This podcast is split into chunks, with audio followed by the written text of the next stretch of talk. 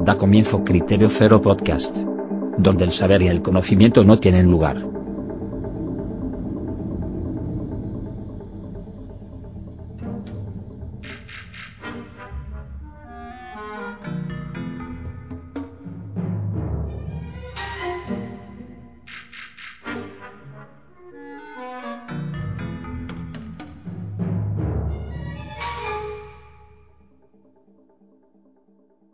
Hola, muy buenos días, tardes, noches a todos. Volvemos a un nuevo programa de Criterio Cero Podcast. Esta vez volvemos con la saga Predator o Depredador. Vamos a repasar toda la saga entera, las cuatro películas principales más los spin-off de Alien vs Predator y un poquito de los cómics y videojuegos que se lanzaron. Yo soy Salva Vargas y para ello tengo aquí a mi lado a Guillermo.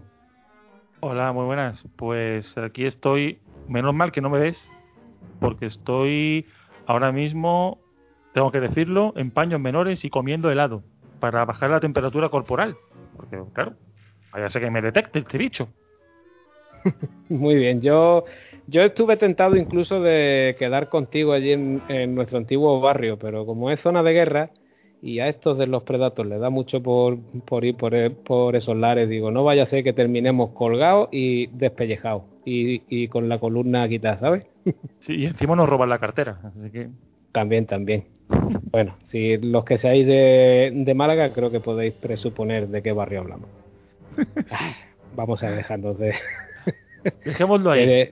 Sí, dejémoslo ahí. Yo creo que cada ciudad tiene su barrio particular. Sí.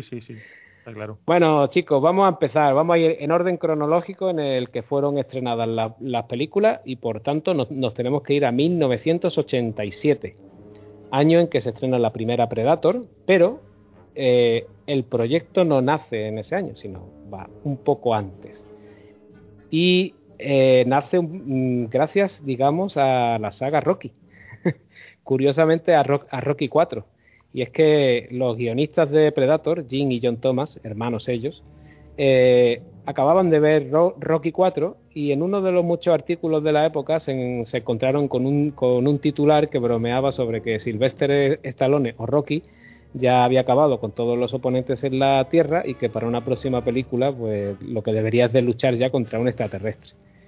Claro, entonces estos dos hermanos pues empezaron a elucubrar un poco y dijeron, oye, ¿y si creamos una historia de uno de estos héroes de acción, pero que se enfrente a un extraterrestre con habilidades de cazador y tal? Hostia, tío, mola, vamos a hacerlo. Y la llamaron Hunter, que no Predator. Hunter. De hecho, hay una broma al final. Supongo que la última película, pues lo comentaremos, ¿no? Hay una coña, hay una coña al respecto, sí. Cuando lleguemos a Predator ya veremos cómo Shane Black estuvo ahí ojo a visor y hace bromas sobre el nombre del guión original. Un guión que, bueno, pues no tardó mucho en venderse, la verdad, porque lo escriben, empiezan con su escritura en el 85.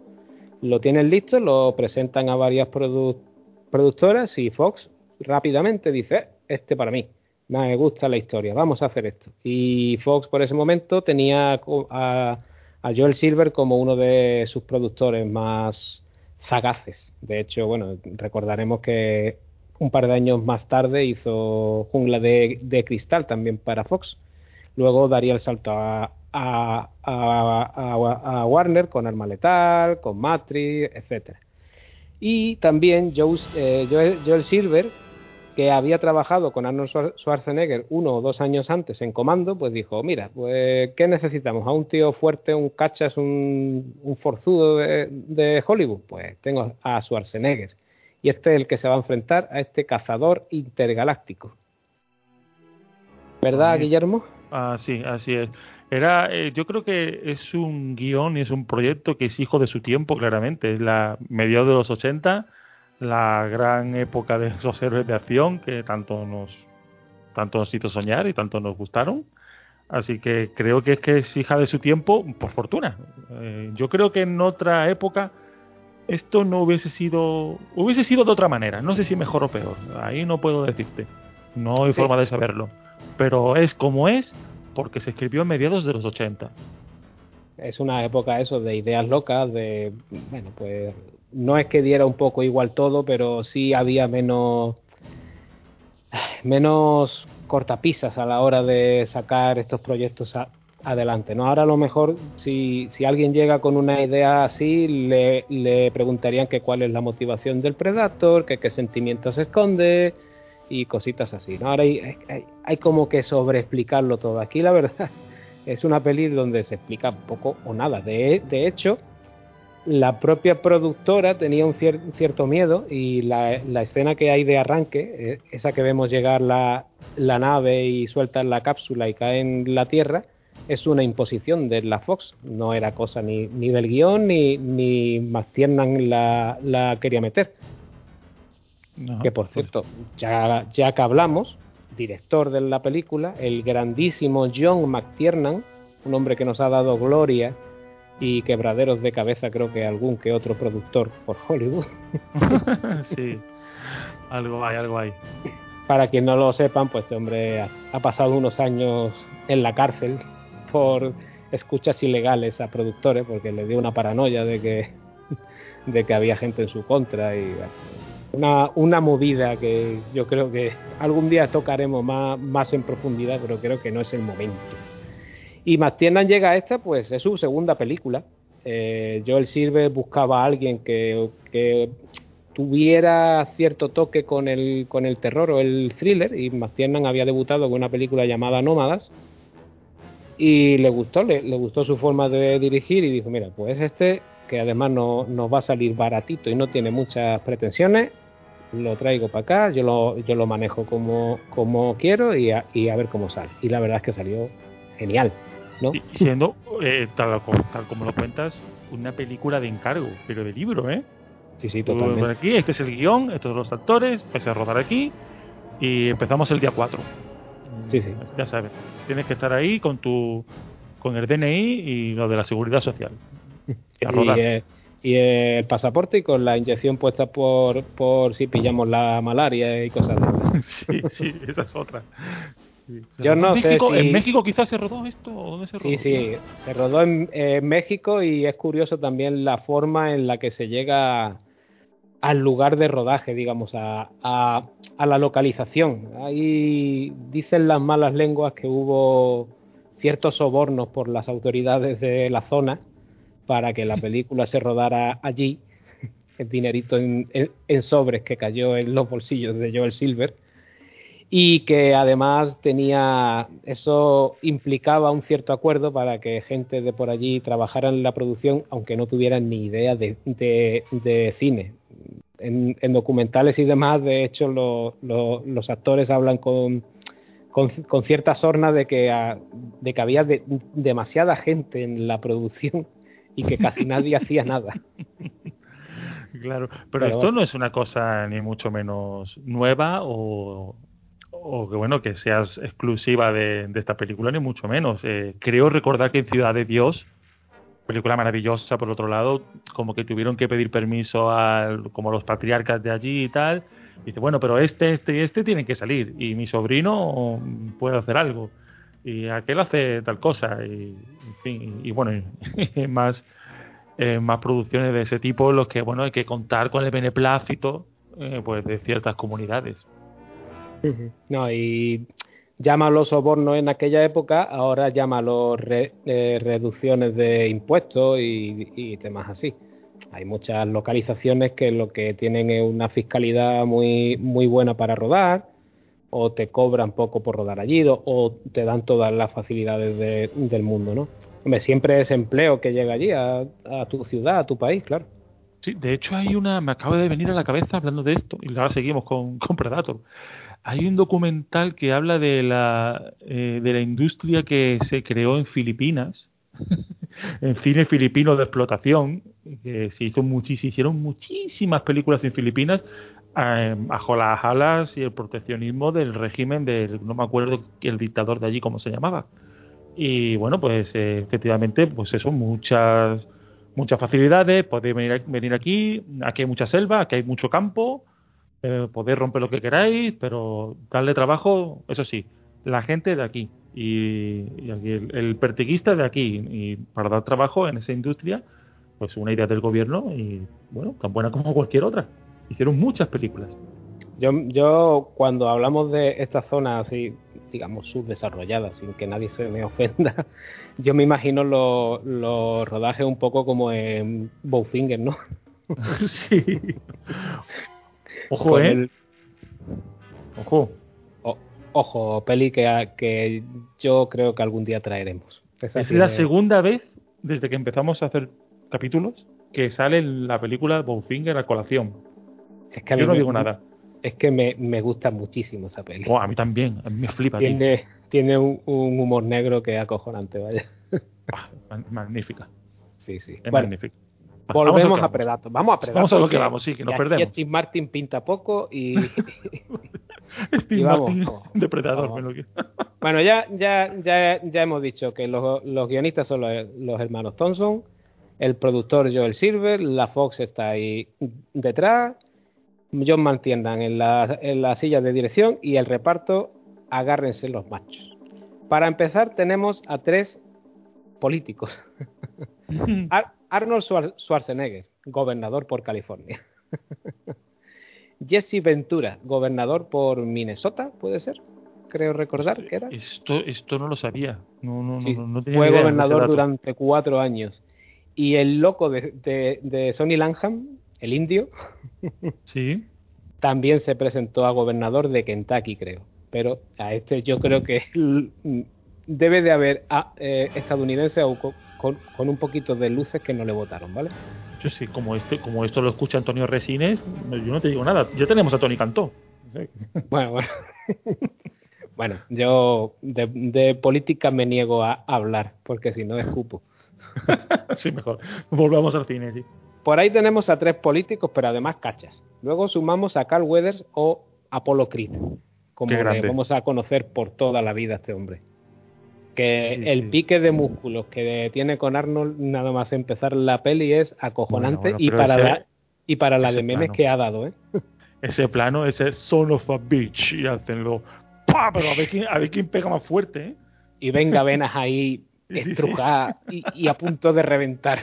Pero es que es un plano detalle de los dos brazos así, claro, así, pero con aceite echado ya, ¿eh? Bueno. Ahí el aceite Johnson creo que corría por litros. Seguro. Y para completar esta terna de forzudos que hablan, tenemos a Bill Duke, que es un tipo que además de estar fuerte, le gusta siempre vestir bien. No es por nada. Porque aquí, conforme se baja del helicóptero, va con un traje de chaqueta impoluto. Pero yo lo recuerdo, por ejemplo, en Comando también, viste el tío elegante que te cagas. Ah, pues no recordaba ese detalle. Sí. Si no recuerdo mal... El negrito, sí, el negrito. ¿Puede ser el que conduce el camión de basura y mata a uno de los compañeros de Schwarzenegger cuando está tirando la bolsa? Y se baja. Es día de recoger la basura. Y se lo carga ahí. Es probable. Es que yo hace mucho que no veo Comando, pero creo que él era el que se carga ese, entre otros, claro. Pero lo recuerdo también con traje de chaqueta y corbata en aquella peli. Luego tenemos a otro forzudo, este no habla, pero es que es como el accesorio que va siempre con Arnold Schwarzenegger, Sven Ole Thorsen, es su amigo, claro, su amigo inseparable desde el culturismo, y yo creo que prácticamente en todas las películas donde ha estado Arnold siempre le ha buscado un pequeño papel. Para los que no le pongáis cara, porque aquí sale un poquito en aparece acreditado como asesor militar soviético. Yo sinceramente no lo recuerdo, pero los que no le pongáis cara, pues por ejemplo en Conan el Bárbaro es uno de los dos esbirros del villano, estos grandotes que manda a matar a Conan cuando este planta todas las trampas allí en el círculo de piedras y demás, pues ese es Sven Ole Thorsen. O en The Running Man, por ejemplo, es el guardaespaldas del presentador, que va con las barbas también. Sí, este tipo es un tío curioso, ¿no? En plan, oye, pégate a mí y algo bueno, se te ve, algo harás, en fin, eso. Y el tío tan contento, oye, ahí ha estado. Sí, sí, sí, bueno. Luego tenemos el grupito que acompaña, pero que ya no llegan al nivel de bíceps de esta gente. Tenemos a... ¡Ay, se me ha perdido! A Richard Chávez, que hace de Poncho, que en la versión española, digamos que nos perdemos un poco su papel en el grupo, porque él es un poco como el traductor del grupo para cuando van a zonas, pues eso, pues como aquí, que van a Centroamérica, pues él conoce el idioma de la zona, pero claro, aquí como todo está doblado, cuando la otra que iba a presentar ahora, que es Elpidia Carrillo, habla en su idioma, nosotros la escuchamos en castellano y nos queda raro eso de la selva se lo llevó, dice que la selva se lo llevó, que la selva se lo llevó. Y es como, a ver, que no te has enterado si lo ha dicho ella. Claro, pero claro, es que en la versión original ella habla en el lenguaje de allí, en castellano lo escucharíamos latino, y Poncho es el que les traduce a ellos al inglés. Sí, sobre esto es un dato random que me ha venido a la cabeza. Sabes que, no sé si para los fans de Friends, los que han visto Friends, ojo, ¿y voy a salir con Friends ahora? Bueno, sí, que hay un capítulo en el que Phoebe intenta enseñar a Joey a hablar francés, porque Phoebe se supone que habla francés y tal. Y en el doblaje francés, para que tenga sentido y tenga gracia, Phoebe intenta enseñar a Joey a hablar español. Para evitar esto justo que estás diciendo tú ahora. Me quiere sonar que hay otra peli en la que pasa algo similar y se cambia el tema del idioma, pero no caigo en cuál. Yo, hombre, por ejemplo, está lo de Regreso al Futuro, ¿no? Que como había marcas que aquí todavía no eran sí, famosas, claro, los calzoncillos, la ropa interior que ve la madre cuando se encuentra por primera vez en el pasado con Marty, eran Calvin Klein, pero aquí, claro, por aquella época Calvin Klein no era conocido, entonces se tira de los pantalones y se hace lo de Levis Strauss. Por ejemplo, esos detalles siempre se han hecho. Adaptación de digamos, el diálogo al lenguaje nuestro o a lo que conocemos, ¿no? Bueno, también hay muchas pelis que los chistes y el humor se cambia para que se entienda aquí. Hay muchas gracias de Estados Unidos que aquí no las cogeríamos, claro. Oh, claro. Referencias a personajes de allí, en fin. Sigamos. Que nos sigamos. Que ya he mencionado a Richard Chávez, a Elpidia Carrillo y tenemos por aquí a Shane Black. Diréis, ¿qué pinta aquí Shane Black? Este canijo que además, si pensamos la película un poco, el que hace en el grupo, es un poco el que lleva la antena de comunicaciones, ¿no? Como mucho, porque tampoco tiene ninguna habilidad más, ¿no? No bueno, pues tiene. A Shane Black, aparte de por actor, se le contrata porque era un guionista, aún no el guionista reputado que sería un año más tarde o un par de años más tarde, pero sí era ya guionista, entonces... Digamos que se le contrata por si durante el rodaje hacía falta alguna reescritura o meter algún chiste gracioso, algún one-liner, ¿no? Lo cierto es que no está acreditado como guionista, por lo que se supone que no debió participar tanto como muchas veces se dice. Siempre se dice que Shane Black, que Predator es gracias a Shane Black. No, Predator es gracias a los hermanos Thompson, el guión es de ellos, y a Shane Black se lo trajeron por si acaso. Y por eso muere tan rápido, claro. Claro. Ojo que Shane Black estaba detrás del proyecto de Death Note. Lo diré, ¿cómo se dice esto? Adaptar Death Note, el anime. Pero, bueno, pero una nueva. Pues no lo sé. Porque tuvimos ahora un año o 2 años la de Netflix. Que mucha gente tira peste sobre ella. A mí no me parece tan mala, pero bueno. Es que como esa no la he visto, no te puedo decir. Sé que estaba detrás de ella, pero al final acabó en manos de otra persona. A mí para... no, sí, yo creo que tiene que ser... Sí, vale, lo tengo aquí. Adam Wingward lo cogió al final. Así que yo creo que esto tiene que ser la que dices tú. Sí. Bueno, pues, yo que sé. Muchas veces se meten en tantos proyectos que luego tampoco salen, que no me extrañaría que Shane Black estuviera ahí, ¿vale? Y me dejo a un último actor por llamarlo de alguna forma, que es Kevin Peter Hall. Pero es que Kevin Peter Hall, que es el hombre tras bajo el traje del depredador y que tiene un pequeño cameíto para que se le vea en la cara como el piloto del helicóptero que lleva al grupo, no estaba de primera hora. ¿Quién estaba en el traje de depredador, Guillermo? Hombre, nuestro amigo Juan Claudio. Juan Claudio, ¿quién es Juan Claudio, por Dios? Es el gran Jean-Claude Van Damme, el hombre que más memes ha dado, bueno, uno ha dado muchos, con una de sus mejores películas además, con Kickboxer. Sí. El gran Van Damme, sí señor.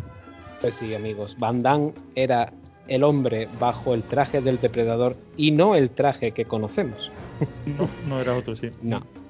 El primer traje era obra de Richard Edlund, al que se le encarga crear una criatura alienígena de aspecto terrorífico, y se planta con un traje con un largo cuello, cabeza canina y un único ojo.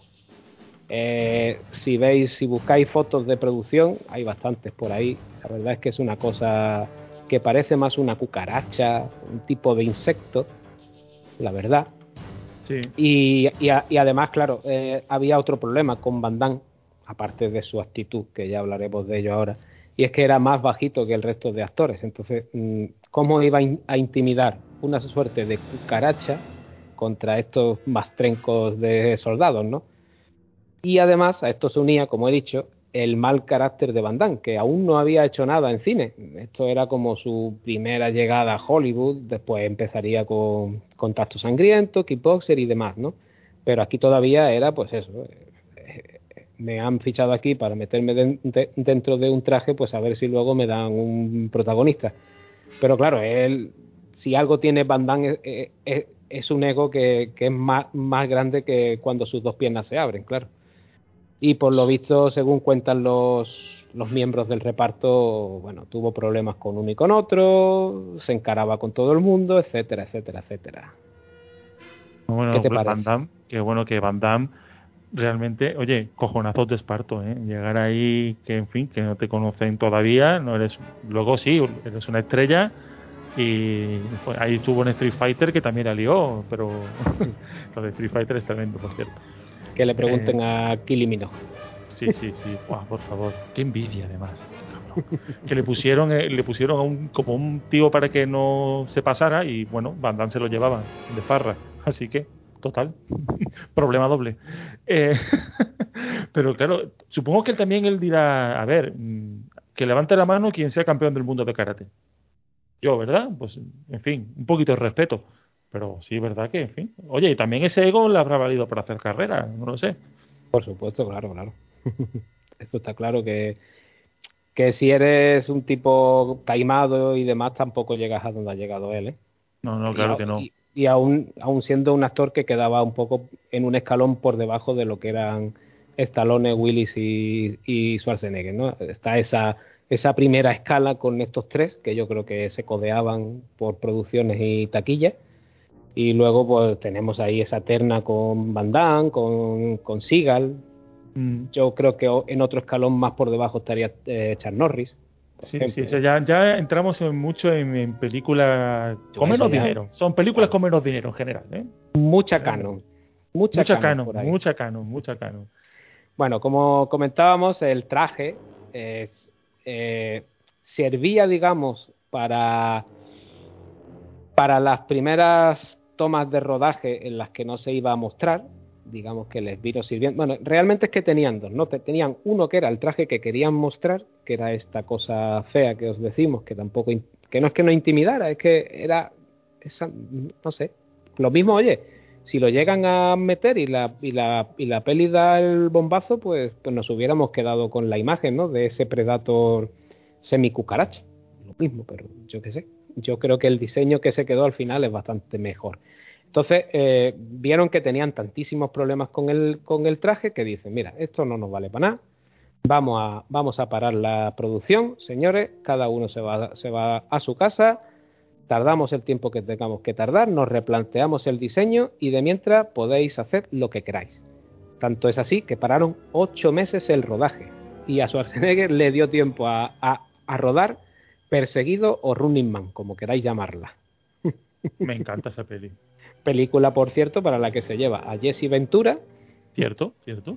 Y a su amigo, como no, Olef. Joder, que Jesse Ventura tiene una frase que se me clavó de chico, que había un gordo que lanzaba rayos en Perseguido, era uno de los perseguidores, era uno de ellos.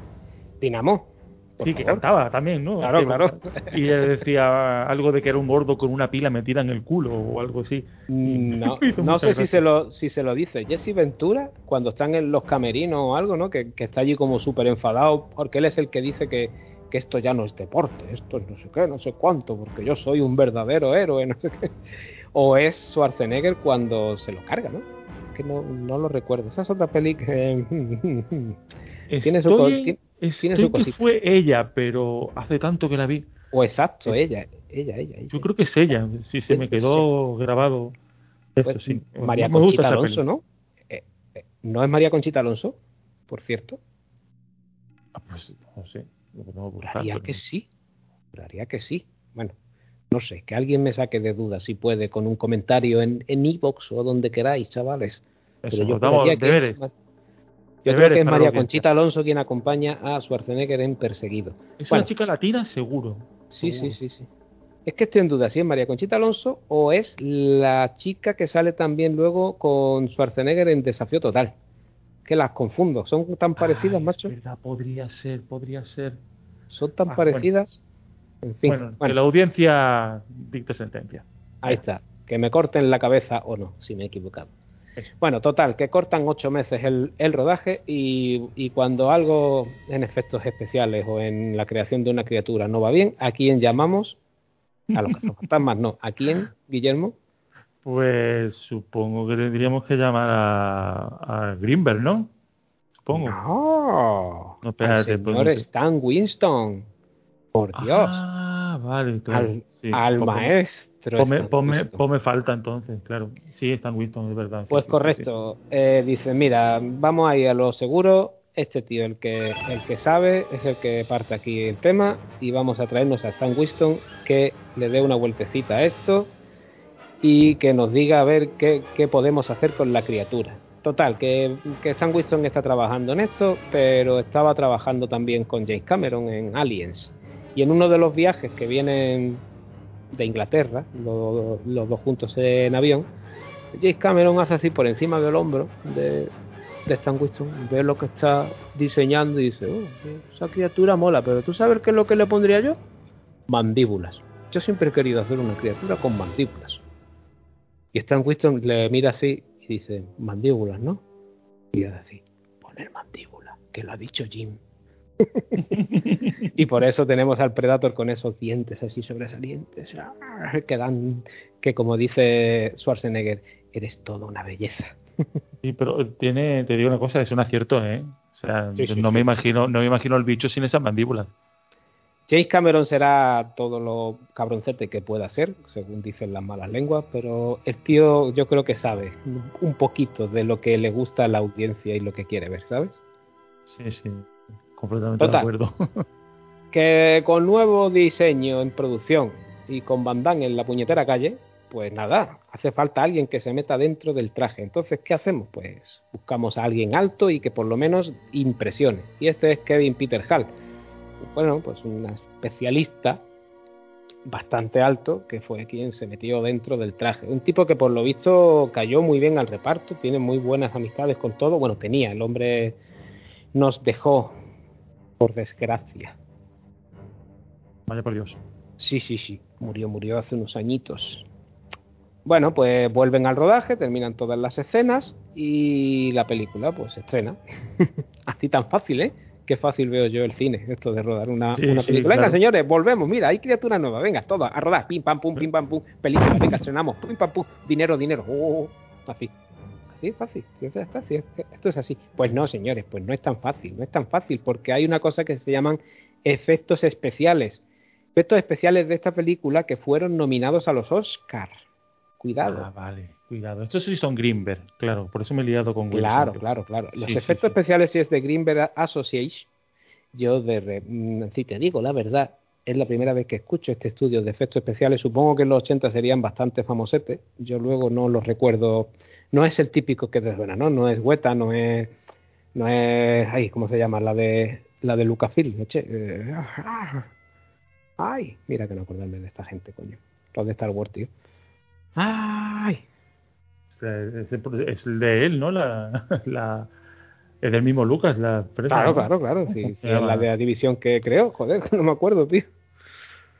Sí, lo tengo en la punta de la lengua. Como sea. Bueno, en fin, que no.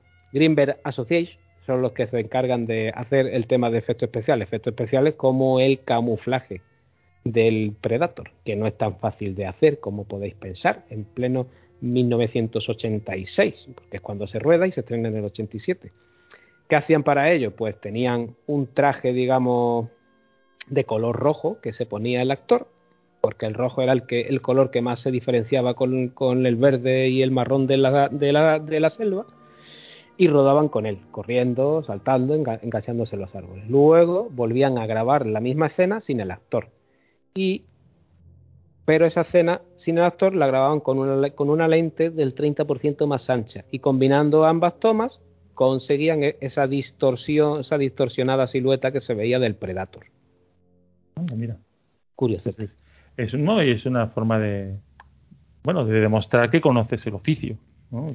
Es todo artesanal. Aquí, como podéis ver, no hay ordenador ninguno. Ya luego, más adelante, pues evidentemente esto era mucho más fácil de hacer.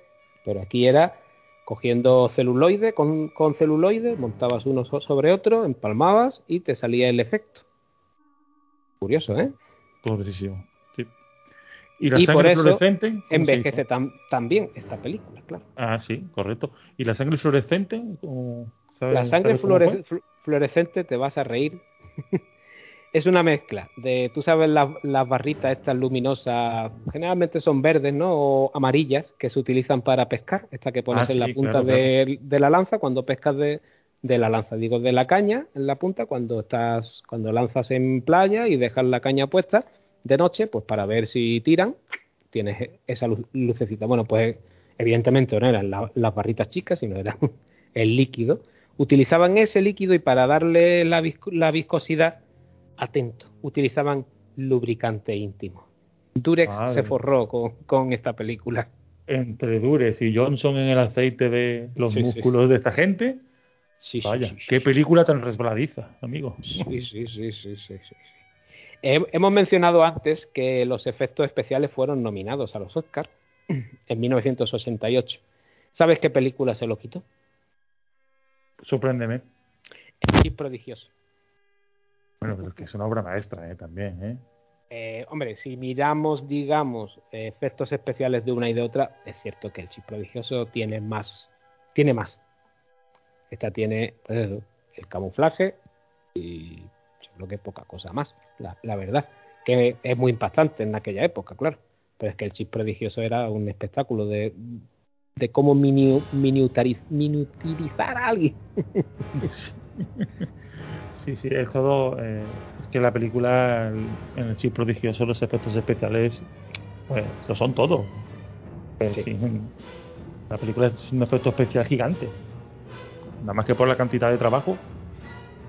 Sí. Pues estas son las curiosidades que yo quería contar sobre Predator. Ahora, Guillermo, ¿con qué te quedas de la peli? Porque hay mucho aquí. Hay mucha tela que cortar, pero fíjate que nada más empezar, cuando llega el helicóptero y se bajan todos del helicóptero menos uno, que es Chuache. Es que ponen un plano que está el tío fumándose un puro dentro del helicóptero, que dice que es putuamismo, es decir, que hola, ¿qué tal? Soy el puto amo. Y joder, nada más revisarla fue lo primero que me chocó muchísimo. No recordaba eso. Recordaba pues eso, si sangra podemos matarlo, la selva se lo tragó, en fin, todo. Yo no tengo tiempo para sangrar. Sí, la frase es la de Jesse Ventura: no tengo tiempo para sangrar. Y también me gusta cuando, por fin, porque está muy... Joder, es que está muy bien contada, tío. Como tú al principio sabes tan poco como los personajes. Bueno, sí sabemos, el espectador sí sabe algo más, porque Fox se empeñó en que supiéramos, como te he dicho, la escena que sale al principio ya te está diciendo que hay una nave espacial que ha lanzado algo a la Tierra, ¿no? Pero si no llegan a meter eso, los carteles de la época tampoco presentaban ni el bicho ni nada. Es que esta peli es un poco, digamos, tiburón en ese sentido, ¿no? Sí, pero vamos, es verdad lo que dices, es cierto, o sea, la nave al principio, pero quiero decir que la sensación que se tiene como espectador, o por lo menos lo que yo la recuerdo cuando la vi siendo un niño, claro, cuando la veíamos de chaval, era esa angustia de, es que te puede salir por cualquier lado, y bueno, como ya te van dando la información, sabes que hay una nave, pero ya vas viendo que el bicho, que efectivamente puede sangrar, ¿no? Como él se cura, en fin, está muy bien contado. Y fíjate, era un bicho que no habla, o que prácticamente no puede hablar. Sí, bueno, eso es algo que más adelante veríamos. Bueno, eso es lo que... No, es que he parado de hablar porque de repente me ha venido una cosa que no me ha gustado a la cabeza. Pero... Sí. Bueno, yo es que creo que habiendo entregas que están guay, que por lo menos algunas son entretenidas, otras son divertidas... Algunas son una mierda, ya iremos hablando de aquí. Yo creo que han ido ampliando la mitología del personaje, creo que para mal, tío. Porque... Es verdad. Y te expongo el porqué. Mira, por ejemplo, en Predator 2 y en Alien vs Predator se nos expone que son como seres muy honorables, ¿no? Que si tú eres un rival digno, ellos tienen como buen perder, ¿no? Digamos. Sí, como que respetamos a... Vale, te respetamos como luchador, ¿no? Como pero el Predator de esta peli tiene muy poco honor, porque dice, yo voy a perder, pero tú te vas a venir conmigo. Aquí pongo yo una bomba y reventamos todo, colega. Es verdad, sí. Bueno, primero, vamos a llamarlo por su nombre, ¿vale? Porque el Predator tiene un nombre. Sí, es un nombre un poco extraño, sí. Se llama Yautja. Yautja, sí. Yautja. Y pertenece a una raza llamada Hiskuten. Y son del planeta. Chino, ¿eh? Sí, como a chino. Muy samurái, ¿no? Suena, ¿no? Sí, completamente. Puede ser que de ahí sacaran luego el tema del honor y demás, ¿no? Y vienen del planeta Yautja Prime, que tiene que ser el primo hermano de Optimus Prime o cualquier cosa así. Bueno, o que tenían el Amazon Prime antes que los demás. También puede ser. El Festival del Humor va en aumento por parte de los... El nivel de este podcast no hace sino subir, constantemente. Y te decía, además, porque ya creo que me he perdido, te iba a comentar algo más, por lo que creo que el resto de secuelas van estropeando... Ah, sí, te voy a decir el porqué. En esta peli... yo me pierdo siempre o lo que sea, y la he visto infinidad de veces, nunca queda claro que el personaje de Carl Weathers, Dillon, nunca queda claro exactamente el por qué los llama a ellos y por qué van a la selva. Primero es que si van a rescatar al dictador este que ha caído en manos de la guerrilla, porque es como alguien que interesa a los Estados Unidos que siga cercano a ellos. Luego ya no es eso, luego es que los rusos estaban por allí y queríamos evitar que estas armas que tienen llegaran. Nunca queda claro, ¿no? Medio se deja entrever que él sabe algo del bicho y que realmente está buscándolo, pero nunca te lo dice. Y yo creo que les da igual en el fondo. Sí, no. Claro, es que eso es lo bueno de esta peli, que les da igual, que él quiere... que la película quiere entretenerte y mostrarte a un bicho cojonudo contra unos tíos que están fuertes como rocas y punto. Y no le importa ni la motivación del Predator, ni si han ido allí realmente a cazarlo o no. Y yo creo que el resto de entregas sí se van metiendo más ahí, porque luego sí es verdad que creo recordar que en Predator 2 sí cuentan, ¿no? Aquello de que ya enviamos a cazarlo en el 87, pero no... Ya. La película del 87 la tienen como, digamos, como piedra de toque o como pequeña base o un sitio donde pivotar de alguna manera. Siempre aparece, y esto ya en el 87 acabó con un escuadrón, solo sobrevivió uno, sí que lo utilizan mucho de, en fin, pues, como de para que la gente no se pierda, ¿no? No sé. Sí, sí, pero es que sí, además ya nos metemos en cómics, que nombraré algo luego más adelante. El 87 no es la primera visita de los Predators. Los hemos tenido en la Segunda Guerra Mundial, en la Primera, en casi cada conflicto bélico que había, y aparecía un Predator, decir, uy, aquí hay guerra, aquí hay gente con la que yo puedo medirme los dientes, los colmillos, por no decir otra cosa, y vamos a ver quién es mejor cazador, ¿no? Pues bueno, Guille, yo no sé si tú quieres añadir algo más de Predator del 87. No. Simplemente que, en fin, que es una peli que es seminal y es tan buena como mala, me explico, quiero decir, voy a intentar explicarme, que no me explique bien. Lo has dicho tú un poco antes también. A partir de aquí hay buenas películas, pero no son tan buenas como esta, o por lo menos no son tan divertidas, por el motivo que sea. Pero bueno, vamos avanzando y vamos viendo las diferencias. Pues sí, vamos a saltar a 3 añitos más tarde, 1990, Depredador 2 o Predator 2. Claro, hombre, si esta peli pues te gastas 18 millones en Predator 1 y recaudas más de 80 millones en todo el mundo, estamos hablando de casi 5 veces lo que invertiste, pues hombre, ¿qué toca? Se cuelan. Claro. Es que si eres una productora, pues no hay más que no va a decir, no, ¿por qué vamos a hacer una secuela, hombre? Yo no quiero ganar dinero, yo estoy aquí por el arte. Como se creen muchos, ¿no? Que el cine es solo arte y que todas las secuelas no. Y las sagas. El cine es una industria, y que no lo sepa ver, pues hijo. Cine es una industria, y que el dinero que genera, pues a veces da para crear arte. Exacto. ¿Vale? Bueno, pues eso. ¿Qué pasa? Pues que, oye, vamos a la secuela, venga, pues entonces llama aquí a los hermanos, toma esto, y que escriban otro guión, que esto mola mucho, llama a Joel Silver, que ponga todo en marcha, tú dale dinero, pero tampoco le vaya a dar mucho más, con lo que le hemos dado para la 1, tiene que tirar para la 2, que va a creerse, que ahora vamos a doblar aquí el presupuesto, nah. Y que se traiga a Schwarzenegger también, claro. Los hermanos Thomas, pues lo lógico es que dicen, bueno, vamos a continuar Predator, pues aquí ¿quién mola? ¿El Predator o Schwarzenegger? Pues Schwarzenegger. Por supuesto, el Predator. Pero eso se encontraron un problema ahí, porque Arnie no es muy de secuelas, No. Salvo Terminator, que es así, y Conan porque no le dejan. Porque si por él fuera, Conan ya hubiera hecho más de 3, porque tiene 3, aunque la tercera sea una bastarda que no es Conan. Ah, sí, cierto. Es que De Laurenti era muy pillo y le engañó un poco. Ya lo explicaremos algún día si hablamos de Conan y el Guerrero Rojo. Bueno, has dicho un sí condicional que no me ha gustado. Hablaremos de Conan. Hombre, ¿verdad? Algún día. Pero es que ¿cuándo? Hombre, si vamos a hablar de Conan...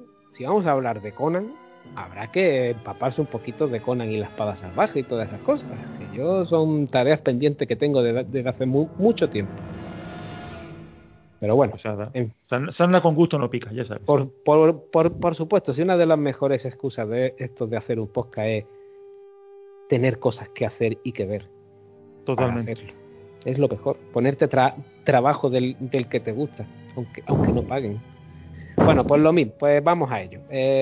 Jim y John Thomas se ponen a escribir el guión y dicen, bueno, pues que vuelva Dash, vamos a hacer un guión con el mayor Dash, y que el Predator de la primera, antes de querer explotar la bomba, mandó un mensaje a sus primos, aquí como buen charrito que es, ay primo, que me ha pegado mándame a más gente que le vamos a dar una paliza. Sí, mucho Predator, pero tiene que llamar a gente luego. Ahí está. Ya, llamaba a su primo, el de su mozol, y le decía, venga, venid para acá, que yo me voy a explotar, me voy a inmolar, pero por si sobrevive, que a este tío hay que darle caza. Y ese era un poco el guión que tenían previsto, ¿no? Que venían más Predator a por Schwarzenegger.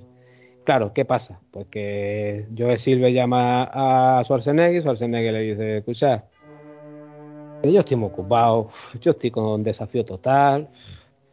Jim Cameron ya me ha dicho que dentro de poco vamos a grabar Terminator 2. Y yo, hombre, yo podría encontrar un hueco, ¿sabes? Podría. Pero aquí hay que pagarlo, ¿eh? Y le dice yo, decir, mira, es que la FO a mí dinero, lo que es dinero me han dado poco. Entonces, hombre, vente, lo vamos a pasar bien y tal, grabamos. Y tal, y Schwarzenegger lo mira y lo dice con, así con el puño, y dice, yo es que ir para nada es tontería, ¿sabes? Ay, don dinero. No, pero no, tonto no era tampoco, ¿eh? Como él se veía que estaba en una carrera ascendente de popularidad y de dinero, y que ni un paso atrás. Yo creo que se veía en ese plan. Igual que hablábamos antes del ego de Van Damme, y cómo creemos que le ha ayudado a ser una estrella, como al final lo fue. Yo creo que Schwarzenegger era con una su mentalidad centroeuropea, ¿no? Su mentalidad germana, un tío con una ética de trabajo también, que por eso, en fin, aunque fuera en el gimnasio, oiga, que eso es una ética de trabajo muy grande, y que es un tío que se marca un objetivo y que tiene unos pasos muy claros que tiene que seguir, y en este tipo de detalles se ven. Y que, escúchame, que Schwarzenegger así con ese cuerpo que tú dices, que tiene que ser, no, que Schwarzenegger es un tío súper inteligente, ¿eh? Otra cosa no, pero el tío sabe latín, vaya. Sabe muy bien cómo se mueve, es decir, para entrar en política, no sé si para entrar en política, bueno, aquí he hablado un poco de más. La cuestión es que él se ha casado con una Kennedy. Eso es un ataque frontal a lo más grande de Estados Unidos. Eso es ir a lo más alto. Desde aquí voy yo. Y le ha puesto los cuernos a una Kennedy, y oye, que no ha pasado nada, ¿eh? Cuidado. No se ha muerto nadie. Es más, por eso digo. Dicen muchos analistas políticos que este hombre no ha llegado a la Casa Blanca porque, bueno, legalmente no puede. Tiene que ser nacido en Estados Unidos, según la Constitución. Ajá. Claro, ajá. Él no es su caso. Ya. Bueno. Pues igual que Joel Silver va por Schwarzenegger y se encuentra con que no, pues dice, hombre, bueno, pues por lo menos me voy a traer a McTiernan. Cuando menos que el producto esté bien hecho, ¿no? Y Mastiana, pues claro, Mastiana ya había hecho Jungla de Cristal, había hecho Ojito. La Caza del Octubre Rojo. Ojito. Y el Mastiana que contratan tras Nómada, pues ahora no cobran lo mismo, ¿sabes? Y ya hemos dicho que Fox, lo de dar dinero para Predator 2 era una cosa como que no. Entonces, ¿qué hacen? Dice, bueno, pues vamos a ver. Si para la primera yo fiché a un tío que venía del cine de terror, el thriller y demás, novatillo, y me salió bien, pues vamos a ver qué tenemos por aquí que se haya estrenado hace poco, que esté funcionando bien y tal. Y dice, hostia, Pesadilla en el Mestre 5, de Dream Chill. ¿Quién dirige esto? Stephen Hawking. Pero Stephen Hawking, pero ese hombre no es el inteligente ese. Te lo iba a decir. Ah, no, calla, que no, que hay otro Stephen Hawking también en el mundo, que hay más, que no hay solo uno. Y se escribe distinto, vamos a decirlo, Sí, por supuesto. Ya, pero fonéticamente la broma estaba ahí. No me digas que no, don Guille. No, sí, el chiste se hacía solo. Claro, es que ha venido solo, esto ha venido rodado. Y bueno, pues es el director encargado de Predator 2, aparte de porque, bueno, su labor en Pesadilla en el Mestre 5 ya hablaré en su momento, y creo que va a ser pronto. Sí, vamos diciendo, próximamente. Ya lo anuncio, que estamos muy cercanos a Halloween y se viene algo, un hombre con cuchillas por ahí y un sombrero raído, ya hablaremos. Hombre, su labor en esa peli, pues manejando bajo presupuesto y efectos especiales, pues sí es buena. Otra cosa es el guión que le dan. Y aquí pues estaremos en eso, en qué guión le van a dar para rodar Predator 2. Bueno, pues un guión que tiene que luchar también con el tema de localizaciones. Ya hemos dicho, poco dinero. ¿Qué es más barato que irte por ahí y llevarte a todo un equipo a la otra punta del mundo? Pues coño, o sea, en Los Ángeles, Pues vamos a rodar en Los Ángeles, ya está. No sé yo qué es más peligroso, ¿eh? Según que vas desde Los Ángeles o la selva de México, ¿eh? Claro. Y aquí como digamos que el tema está en que el Predator, otra de las cosas que le atrae mucho es el calor. ¿Cierto? Pues claro, pues Los Ángeles es calurosa. Aquí hay mucha guerra de bandas con el tema de las drogas. Pues ya está, chicos, venga. Ahora, necesitamos un prota que mole. Un prota que mole. En los años 90. Y nos vamos, y Joel Silver dice, yo estoy haciendo una saga que mola mucho, con dos tíos, se llama Arma Letal. Y le dicen, que te vas a traer a Mel Gibson. Y dice, no, Mel no, tío. Mel cobra mucho. Ese cobra mucho. Mel cuesta mucho. Y dice, entonces te vas a traer al otro, el que se sienta en el váter y por poco explota. Sí, a Danny Glover, sí. Pero ojo, que Danny Glover aquí en esta época estaba el tío mazao y molaba un huevo, Y tenía muchísima presencia, ¿verdad? Y joder, y además lo hace muy bien, para mí de lo mejorcito que es de la peli. Yo sé que a ti esta te gusta mucho. A mí me gusta bastante, la verdad. Yo yo siempre escucho, Predator 2 es una mierda. Pues macho, a mí es que esta peli me gusta mucho, de verdad, tío. No sé por qué, pero a mí me mola. Es que Danny Glover mola, Gary Busey ahí con toda la cocaína que se le cae de la nariz mola. Rubén Blades es un tío que cae simpático. Y coño, que está Bill Paxton, tío. Que Bill Paxton mola un huevo.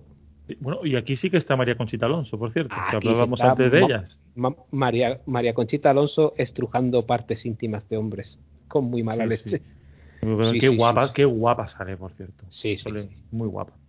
En esta época estaba on fire, Estaba a tope, macho.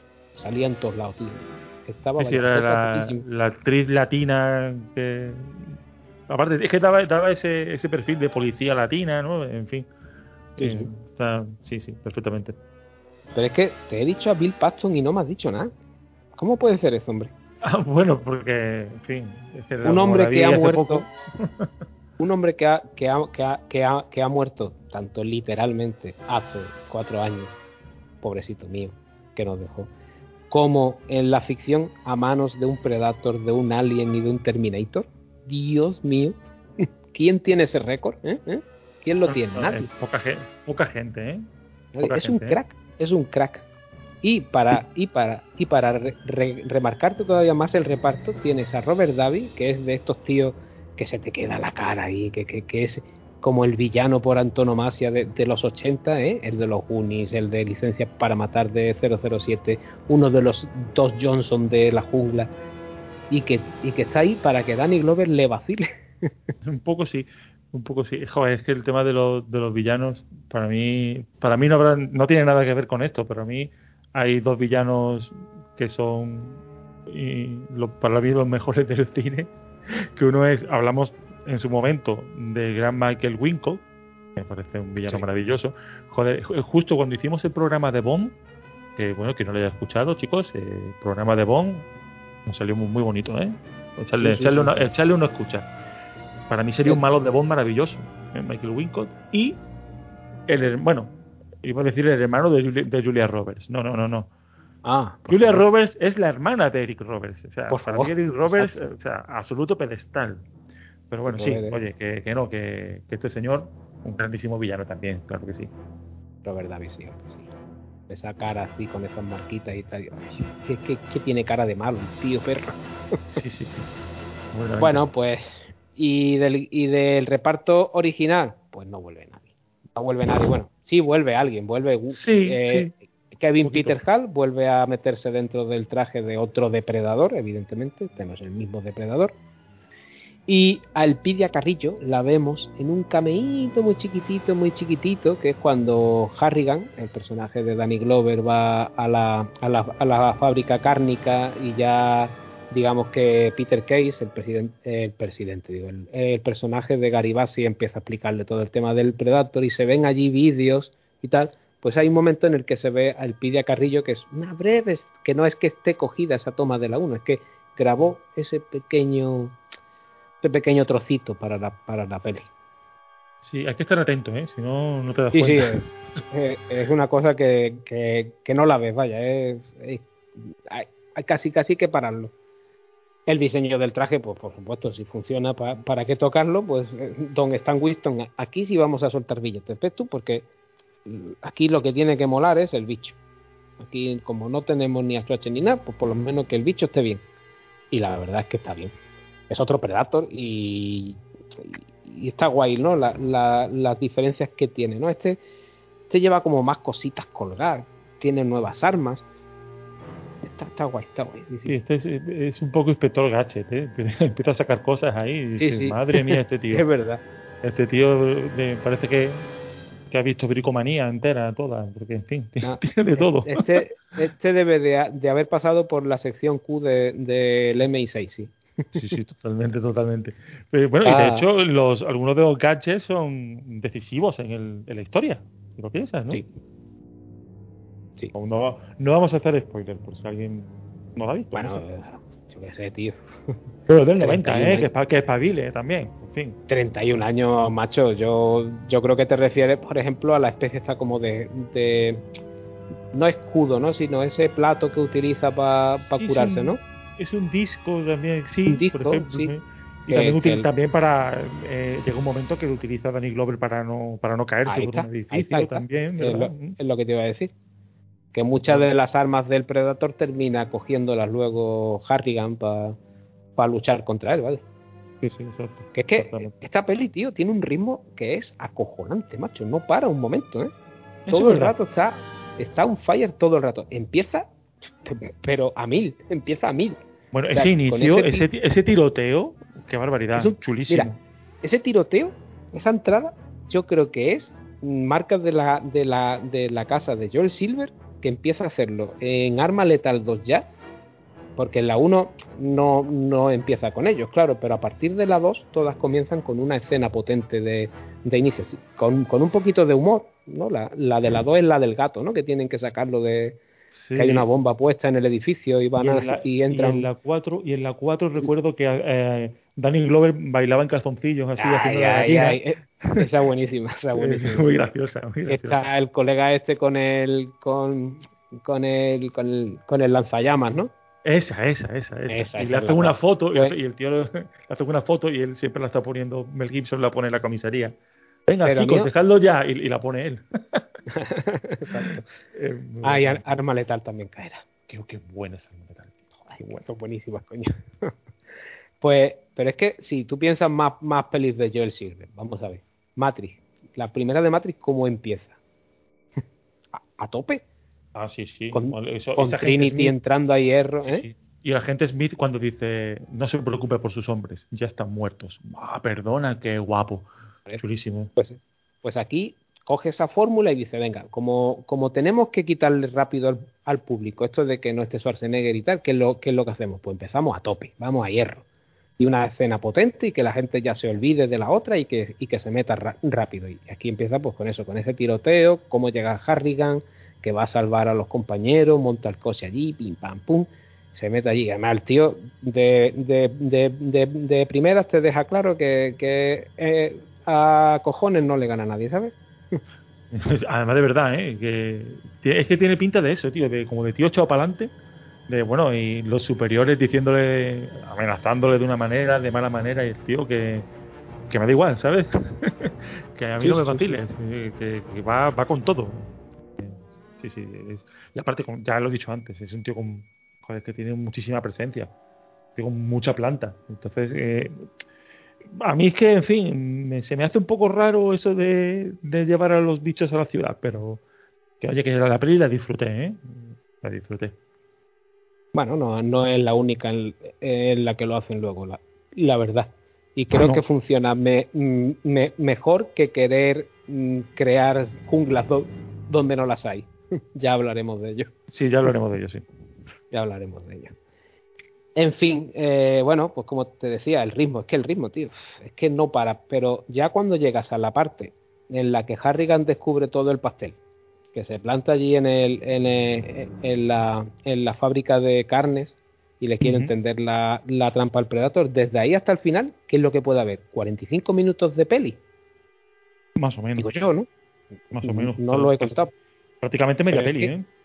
Pero es que ahí todo es pan, pan, persecución, persecución, me caigo, pum, se cura el otro, pan, y ahora, y a la nave, y no sé qué. Es que no para, tío, un momento, es frenética, vaya, es una peli frenética. Yo es que no consigo entender el qué le ve de malo la gente a esta peli, tío. Pero bueno, los gustos están ahí para todo el mundo y ya está, tío. Exacto. Y es verdad lo que dices, que tú piensas, ves al depredador herido, tal, dices, bueno, aquí ya le quedará poco, intentará hacer un movimiento final y Danny Glover lo matará. Pero es que el cabrón se cura y la película sigue. Sí, sí, como el que entra a repostar en una carrera de coches. En el baño de esa pobre mujer. Sí, sí. Que aparece con la escoba, pero escúchame, la crack no es la mujer. El crack es el marido. Es el marido. Que está allí sopa, que está pegando berrío al Predator en su cuarto de baño y le dice a la mujer: tío, creo que hay alguien en el baño. Y dice el otro: ah, déjame dormir, no sé cuánto. Tío, que hay un bicho en tu cuarto de baño pegando voces, colega. Levántate, otro. Habría fútbol o algo. Bueno, fútbol, el fútbol de ellos, que no es fútbol ni nada. Claro. Es soccer. En fin, bueno, da igual. Sigamos. Pues, perdón, pueblo americano. No es personal. Seguro que nos está escuchando un estadounidense de Wichita. Seguro, sí, vaya. Sí, seguramente. Está con el Google Translate nada más que para entenderlo. A mí ni con el Google Translate, vamos. El acentaco de Málaga que me gasto, ya ves. Bueno, bueno, sigamos. Es que me pongo con las tonterías y si hablamos de final, pues ya lo hemos dicho antes, ¿no? Aquí es donde, digamos, te dejan entrever la honorabilidad de los Predators. Y es que Harrigan acaba con el Predator y aparecen tres más. Claro, el pobre Harrigan, que está de polvo hasta arriba, dice: uff, he hecho tres más, con lo que me ha costado uno. Pero no. Son buena gente y dicen: hombre, ha sido un tío, un buen cazador. No como el payaso este que hemos contado aquí. Toma, te vamos a dar un arma para que te defienda. A saber si esa pistola dispara aún, vaya. Ya ves. Vaya arma que le dan, macho. Anda, que con la de tecnología que hay allí, van y le dan eso. Sí, eso lo podés llevar a la casa de empeñas esta de Rick, ¿no? Otra cosa. Ojo, escúchame, yo nunca lo había pensado por ahí. ¿Y si no le dan el arma para que se defienda y si para que se vuelva rico? Esa arma tú la vendes y sacas una pasta, ¿eh? Sí, vas a la tienda de Rick y de la tienda de Rick te sacas un dinero. Claro. Seguro. Entonces, bueno, pero aparte del arma, ¿qué hay en la nave? Dime, ¿qué vemos en la nave? ¿Qué cositas hay en la nave? Eso ya lo sabemos, pero a mí me voló la cabeza en su día, ¿eh? Hay un cráneo de xenomorfo. Entre otras muchas cosas. Entre otras cosas, claro, sí. Uh-huh. Y claro, este cráneo de xenomorfo es una cosita que Fox quiso meter. Le dijo: oye, pues ya que las dos son mías, que Alien y Predator son mías, pues coño, pues meta ahí el Alien y a ver si esto tira para algún lado, ¿no? Y efectivamente tiró. Sí, tiró para... ¿Y tanto que tiró? Tiró para cómics primero y luego una película. Película que llegaría 14 años después. Alien vs Predator. ¿Y por qué esperaron 14 años? Bueno, a lo mejor no esperaron. Que me llama la atención porque, bueno, Predator 2 también, bueno, no fue el pelotazo de la 1, pero fue una película que mal del todo no fue, ¿no? Pues Predator 2, no tengo los datos ahora aquí delante, pero recuerdo haberlo mirado y más o menos anduvo en una recaudación similar a la otra. Y de presupuesto, como tampoco fue mucho mayor que la otra, pues no sé, chicos, no tendrían más ideas o pensarían que no iba a dar para más. En fin, quién sabe. Búsqueda rápida de Google, ¿vale? Presupuesto de 35 millones es más que la primera. Bueno, no. Sí, dobla el presupuesto, vale. Perdón. La primera eran 18, 19, la primera. Pero 18, ponen en algún sitio, tío. Pero hace 57 y pico. Así que la película... Ah, vale. Sí, dinero hizo. Sí. No, pero claro, es que la otra casi quintupla, ¿puede ser? ¿Quintipla? Sí, no sé, supongo. Bueno, por cinco veces. Multiplica por... Oye, que yo también que me meto en unos charcos. Multiplica por 5, coño. El presupuesto, y esta, pues claro, es que no lo llega a doblar. Y bueno, siempre te dicen, ¿no?, que en Hollywood, para que una peli sea rentable, mínimo tiene que doblar el presupuesto. Entonces, entendemos que esta peli no debió ser rentable para Fox. Entendemos. Sí, bueno, para sus estándares, claro. Pues por eso la saga se congela 14 añitos hasta 2004, donde nos vamos a Alien vs Predator, el crossover que mezclaba las sagas de Alien y de Predator. Hombre, qué listo soy, ¿eh? Sí. ¿Y cómo nace? Yo debo decir, Salva, que a mí esto en su momento como que me echó un poco para atrás. Digo, ¿de verdad no tenéis otra idea, tío? Ah, no, pues yo no, tío. No me atraía para nada. Luego... Me equivoqué. Digo, oye, pues sí que se le puede sacar algo, ¿no? Por lo menos una película, ¿no? Una sí. Dos no sé, pero una se le sacó. Pues yo cuando vi el anuncio y tal, digo, esto tengo yo que ir al cine porque esto tiene que molar un huevo, macho. La verdad. A mí me la vendieron bien, ¿eh?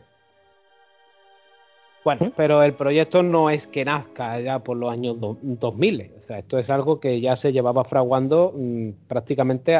Tú preguntabas por qué Fox no continúa esto. Bueno, Fox sí lo intenta. O sea, Fox empieza tras Predator 2, pese a no ser una película tan exitosa como la primera. Ellos sí quieren hacer algo más, ¿no? Y claro, el meter al alien allí no era algo baladí. Era algo que estaba previsto para tirar por ahí. De hecho, en 1991 ya hay un primer guión que escribe Peter Briggs y que está basado en los cómics que Dark Horse empezó a publicar en 1989. Porque lo de Alien y Predator no es una cosa que nazca en Predator 2. Ya había cómics antes, de ahí que se colara.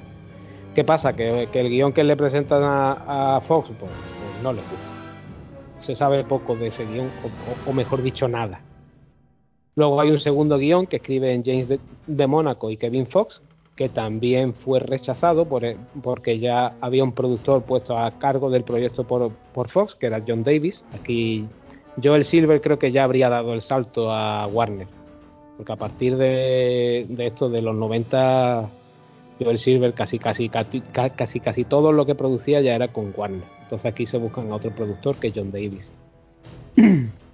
¿Y qué más problemas? Bueno, pues claro, el problema era el tema de las licencias, porque una cosa es que Fox tenga ciertos derechos sobre ambas, pero luego hay otra gente, hay productores que tienen derechos sobre Alien y productores que tienen derechos sobre Predator. Estamos hablando de 6 productores en total. Y es poner de acuerdo a mucha gente, claro. Claro. Es que, hombre... Tan novano, ¿no? Andaría por ahí, imagino. Toda la gente de Alien. Seguramente. Toda la gente de Alien tiene que estar por ahí. Y, hombre, Alien en aquel momento estaba a punto de estrenarse Alien 3. Pues no, sí, bueno, estamos hablando del 91. Alien 3 tiene que andar por ahí. Entonces, claro, no sé yo si estaban ellos muy por la labor de decir, ahora vamos a irnos aquí a que pelee contra el Predator. Vamos a ver. Si vamos a lanzar Alien 3, que en teoría quiere volver a ser una peli seria y de terror como la primera, ¿cómo nos vamos a ir por ese camino? Pues claro, entiendo que habría ciertas reticencias, ¿no? Pese a todo, bueno, pues pese a esta diferencia entre productores y el sí y el no que estaba ahí tirante, pues John Davis sigue durante a lo largo de los años intentando sacar el proyecto adelante, hasta que poco a poco se va haciendo pues con los derechos de uno y de otro. Consigue que uno y otro se los ceda, le diga, venga, haz algo con los aliens, anda, venga, toma el Predator y haz algo con él. Y en el año 2000 hay un director que está un poco en ciernes, que venía de hacer algunas cositas por ahí, un tal Paul W.S. destruye sagas de videojuegos Anderson, que había hecho. No me esperaba ese giro que vas pegando. Sí. Hay ciertas cosas que yo a este hombre no le perdono, y no es solo que se case con Mila Jovovich. Hace Mortal Kombat en el 94, por ahí debe ser, Mortal Kombat. Ahí, sí. Estoy tirando muy de cabeza, pero pues, año arriba, año abajo a lo mejor, ¿eh? No debo andar muy lejos. Yo recuerdo verla en el cine, sí, Mortal Kombat, y era más o menos esa... Una película, bueno, pues, notable, no está mal. Teniendo en cuenta lo que adapta, que es un videojuego de lucha, que sí, que tiene un lore muy interesante por detrás, con todo el tema este de la guerra del mundo exterior contra la Tierra, el torneo y demás. Pero vamos a ver, seamos serios, que Mortal Kombat tampoco es Harley. No, ni la antigua es tan mala, ni la nueva tampoco es tan mala, ¿vale? Luego las cositas que hay entre medios sí son mierda. Pero la de Anderson del 90 y tanto y la que se estrenó este año son películas que, mira, te las pones con tus palomitas, con tu Coca-Cola o tu cervecita y echas un rato apañado, tío. Y si no te pones la banda sonora, ya estarlo todo, tío. ¿Qué banda sonora tenía Mortal Kombat, chaval? ¡Qué guapa! Sí, pero te voy a decir una cosa. Esa banda sonora yo creo que marca la carrera de Anderson para mal. Y es que este tío tiene una puñetera manía de meterte musiquita dance en todas sus pelis, tío. Porque te voy a decir su siguiente peli y creo que vamos a estar de acuerdo en qué es lo peor de una película que es genial, como es Horizonte Final. ¿Qué es lo peor de esa película, tío? La banda sonora. ¿A qué coño viene en una película de terror espacial ponerte chunda? Tío. Y mira que está guapa Horizonte Final. Esa era la de Sam Neill, me parece, ¿verdad? Sí, Sam Neill y Laura Fifus, tío. Exacto, es un peliculón, pero espectacular. Y qué pena que esa peli no se llegara a estrenar con el montaje fuerte, en el que se ve toda la orgía del infierno. Que ahí por lo visto hay, bueno, esa peli tiene que venir y ya hablaremos de esas escenas que no se llegaron a lanzar, pero ahí hay cositas muy fuertes, ¿eh? Ah, chaval, me ha dado una gana de volver al Horizonte Final ahora, tío. Pues mira, están, yo no sé en qué plataforma está, pero está. Y sí, yo también me la voy a poner. También te lo digo. Como me acabo de hacer un filming, tío. Una cuenta de filming, así que igual está ahí. Voy a mirar. A mí me suena de Amazon Prime o de Netflix, tío. Las tengo las dos. Por ahí andará. Yo hace poco que me la tropecé y estuve a punto de ponerla, la verdad. Bueno, en fin, seguimos con el señor Anderson. Señor Anderson. Y venía de hacer Resident Evil, la primera, que oye, al juego se parece poco, pero la 1 y la 2 también. ¿Para qué nos vamos a engañar? No están muy mal. Total, que mientras iba haciendo estas peliculitas, pues aquí el amigo Anderson se ve que era fan de Alien y de Predator, y él fue escribiendo un guioncito donde hacía el crossover entre las dos sagas. Y ese guión se lo presenta aquí al productor John Davis, y además lo acompaña con unos artes conceptuales que crea Randy Bowen. John Davis dice, oye, esto está muy en la línea de lo que yo quería hacer, ¿vale? Entonces, viendo el trabajo de Anderson en sus pelis, viendo lo que le presenta, dice, oye, pues esto parece que sí es lo que finalmente vamos a hacer. Le da vía libre, pero claro, Anderson tiene todavía por rodar Resident Evil Apocalypse, la segunda. Entonces, esto se va retrasando un poquito, y además al guión que le presentan le falta algo. Entonces, para darle una reescritura, fichan a Shane Salerno, que tarda unos 6 meses en reescribir el guión. Cuando tarda 6 meses en reescribir el guión, yo creo que más es que lo... Más bien nuevo. Más bien que lo cambia. Sí, o el tío un flojo y tarda mucho... O cogió el guión de Anderson y dijo, espérate, papelera de reciclaje, ya ves. Documento en blanco, Alien vs Predator por Shane Salerno. En fin. A saber qué sería el original, cómo sería, ¿sabes? Pues la idea original te la digo yo, porque se sabe. Y es que la idea original de Anderson era que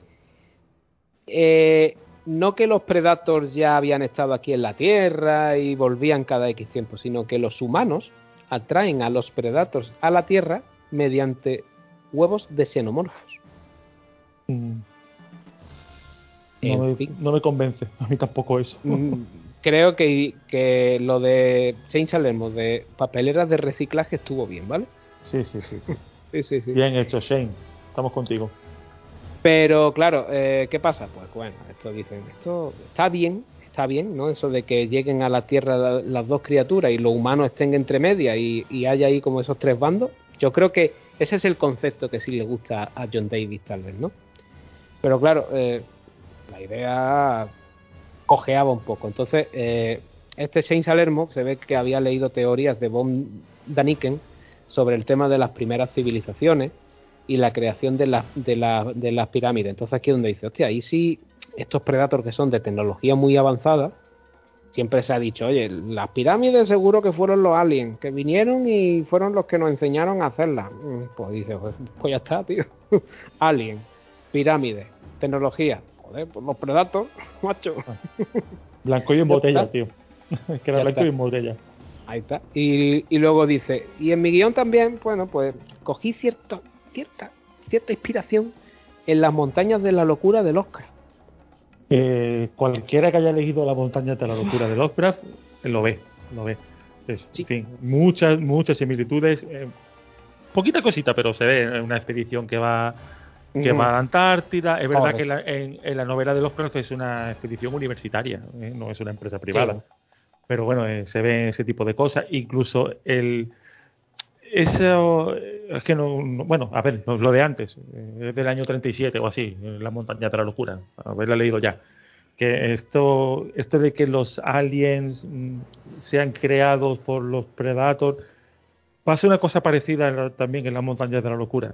Los antiguos crean a los Shoggoth y los Shoggoth se rebelan, tienen sus, en fin, sus similitudes, ¿sí? Y la atmósfera está muy cantada. Incluso el propio, quizás no tanto el Predator, pero el propio xenomorfo es una criatura muy Lovecraftiana. Sí, porque Geiger además era muy, muy, muy influenciado de ahí, ¿no? Sí. Pues bueno, para el especial de Alien. Hombre, por favor, si hacemos Predator, ¿cómo no vamos a hacer Alien? Claro. Ay, qué lista más larga se nos está quedando. Sí. Pero bueno, sarna con gusto nunca pica, como te he dicho antes. Exacto. Sí que sí. Y bueno, hubo intención por parte de Anderson, porque por lo visto tiene cierta amistad con Schwarzenegger, ¿vale? Se ve que por lo menos le coge el teléfono. Schwarzenegger le coge el teléfono a Anderson. Yo es que creo que Schwarzenegger le coge el teléfono a todo el mundo. Es buen tío. Entonces Anderson cogió y lo llamó y le dijo, oye Arnold, tío, vamos a hacer una nueva peli de Predator contra Alien, tío. ¿A ti te mola? Y le dice Arnold, hombre, escúchame, mira, yo es que ahora mismo estoy con la reelección para gobernador de California. Hombre, si salgo elegido, pase que no. Pero es que si no salgo elegido, yo estoy ahora en mi casa aquí acoplado. ¿Y si tú te vienes a mi casa y rodamos mis escenas aquí? O sea, tú te haces un Zack Snyder para el montaje de la Liga de la Justicia. Y ahí atrás que yo tengo espacio, todo el que tú quieras, rodamos ahí tranquilamente, ¿vale? Vaya casa que tiene que tener su escenario. Bueno, que una persona que dice, no, ven y hacemos esta superproducción, la hacemos en mi casa. Vaya casoplón que tiene que tener, tío. Escúchame, yo entiendo que la idea era, pues, a Schwarzenegger un cameíto de Dash, yo qué sé, a lo mejor, ¿qué te digo? Un vídeo en el que se vieron una entrevista de Weyland con el mayor Dash, porque Weyland es el que está buscando esto, ¿no? Entonces... Bueno, Weyland no sé si va más en busca del Predator o del Alien, claro. Yo creo que se arramblaba, o que fuese. No, yo entiendo que esta peli lo que nos quiere dar a entender es que aquí es donde Weyland tiene el primer contacto con el alien, que él no conoce al xenomorfo. Y a raíz de aquí es donde empieza, digamos, esa búsqueda. Claro, evidentemente esta película, toda la continuidad de Prometeo y demás se la carga. No, bueno, sí, tampoco pasa nada si se carga la continuidad de Prometeo, ¿eh? También te lo digo. Bueno. Yo ahí no voy a protestar, ¿eh? Sí, bueno. Ridley Scott hizo mucho por cargarse continuidades, sí. Calamares. Sí. Calamares. Sí. Por favor, calamares, Ridley. Calamares. En fin, que Schwarzenegger entre pito y flauta al final. Y bueno, pues alguien dijo, oye, ya que hemos llamado al prota de Predator, pues no vamos a llamar a la de Alien. Y Sigourney Weaver, es así que ni en mi casa ni estoy ocupada ni nada, que yo no me meto en esto, que a mí esto de mezclar bichos a mí no me gusta. Yo soy productora de Alien y yo haré películas de Alien, pero a mí no me traéis con más bichos, que va a aparecer esto serie B ya, tío, déjate de rollo, que yo tengo un prestigio. Y Weaver que no, entonces que bueno, pues el casting, yo es que paso hasta de nombrarlo porque aquí hay gente que con nombres muy, muy raros. Yo, el mayor problema que tengo con esta peli son los protagonistas. Lo digo ya. La chavala, no me creo en ningún momento que sea ahí esa tía fuerte, dura, que guía expediciones. Porque es que primero se la pasan por el pito del sereno todo. No le hace caso a nadie. O sea, contratas a una tía para que lleve tu expedición, se encargue de la seguridad de la expedición, que todo vaya perfecto y tal, y no le hace caso a nadie. Eso es verdad. ¿Para qué la contrata, macho? Además va Weyland expresamente a buscarla, la intenta de convencer por todos los medios. ¿Y para qué? Y la intenta convencer a base de culpa, de bueno, vamos a traer a no sé quién. No, él no está preparado, vais a morir. Bueno, ¿y a ti qué te importa? Eso ya no es asunto tuyo. Como dejándolo caer, ¿no? Para que ella se meta y luego no le hacen caso, es verdad. Yo me da la sensación de que esto es como cuando en las empresas contratan a la mutua porque están obligados, pero luego caso a caso le hacen poco. Solamente cuando escuchan, oye, que te puede caer una multa. Ah, entonces sí, entonces vamos a señalizar esto aquí, vamos a poner allí, vamos a dar un cursillo de no sé qué. ¿Vale? Pero es que al final es un poco así. Y luego el otro, el arqueólogo este, el que encuentra chapa, que es lo máximo que ha encontrado en su vida. Ah, sí, la chapa, sí. Que es un máquina. Es el Indiana Jones de low cost. O el Indiana Jonini. Sí, es verdad. Sí, qué mal actor es, tío, de verdad. Tiene carisma cero, gancho cero. No conecta con ella para nada, macho, yo qué sé, tío. Bueno, no, ahí no hay química ninguna, ¿eh? Yo entiendo que esta peli, los protagonistas son los aliens y los predatos, claro, pero contra los humanos son como los que te tienen que acercar a ti, a ellos, ¿no? Es que no. Es cierto que, bueno, pues sí, que Lan Harrison, pues mola, es que el guiño de traerte aquí a bicho y decirte que Bicho estaba inspirado en el propio Weyland, es que además se llama Bicho. Sí. Pues claro, es como una conexión muy, muy, muy guay, ¿no? Es cierto que ya lo habíamos visto en Alien 3 también. En Alien 3 aparece al final, cuando quiere evitar que Ripley se suicide y quiere la reina alien que lleva en su interior. Pero allí tampoco... Yo nunca entendí muy bien... O no sé qué corte vi, porque está el corte de cine y luego esa cosa que llaman que el corte de David Fincher, que no es de David Fincher, sino que es la Fox queriendo sacar pasta. Y no me queda muy claro si el que sale allí es Weyland también, lo cual, pues claro, pega poco con lo que vemos en esta peli, o es otro bicho. Pero bueno, a mí el guiñito este de meter aquí a Lan Harrison, además que Lan Harrison siempre mola, ¿vale? Es uno de estos actores guay. Cierto es. Y luego pues hay tres actores que me hacen gracia, ¿ves tú? El que es como su mano derecha, este actor negro, que es amiguito, es muy amigo de Anderson, de hecho se lo trae de Resident Evil, que es que no me acuerdo de su nombre, porque es que no paso de mirarlo, en serio. Te lo busco. Es en la época de Pierce Brosnan, es la mano derecha también de M, por ejemplo. Bueno, lo digo por si le queréis poner cara, ¿vale?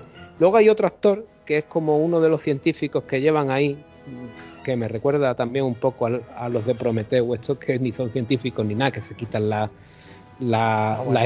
escafandra. Qué horror. ¿El qué? Qué horror aquello, tío. Sí, sí. Bueno, se pierde el geólogo en una cueva, yo qué sé, tío. Por ejemplo. Es un horror, tío.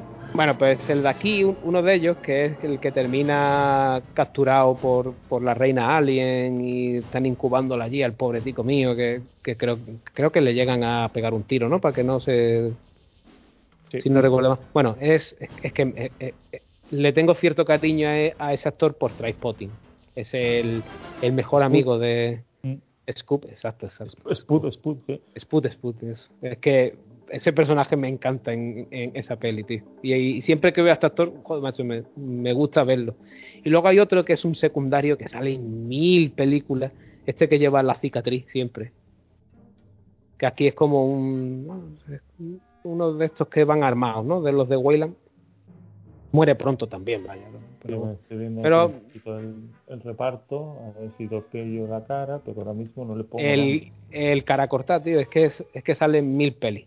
Seguro que cuando lo veáis diréis, hostia, este tío, es verdad, contra. Lo he visto en tal lado, en tal otro. Siempre sale en muchos sitios. Bueno. Bueno, por cierto, el actor afroamericano, seamos políticamente correctos, Colin Salmon. Sí. Colin Salmon, correcto, exacto. Pues es uno de estos actores que, oye, que siempre cumplen los... Es cierto que se meten mucha porquería, se meten mucha peli de mierda, pero cuando le dan un papel y un guión medianamente bien, es un tío con porte y con presencia, ¿sabes? Mola. Bueno, es un actor... no será... Igual no es un tío muy problemático, que no cobrará mucho, es solvente. Sí. El tío lo que le ven dice, esto es trabajo...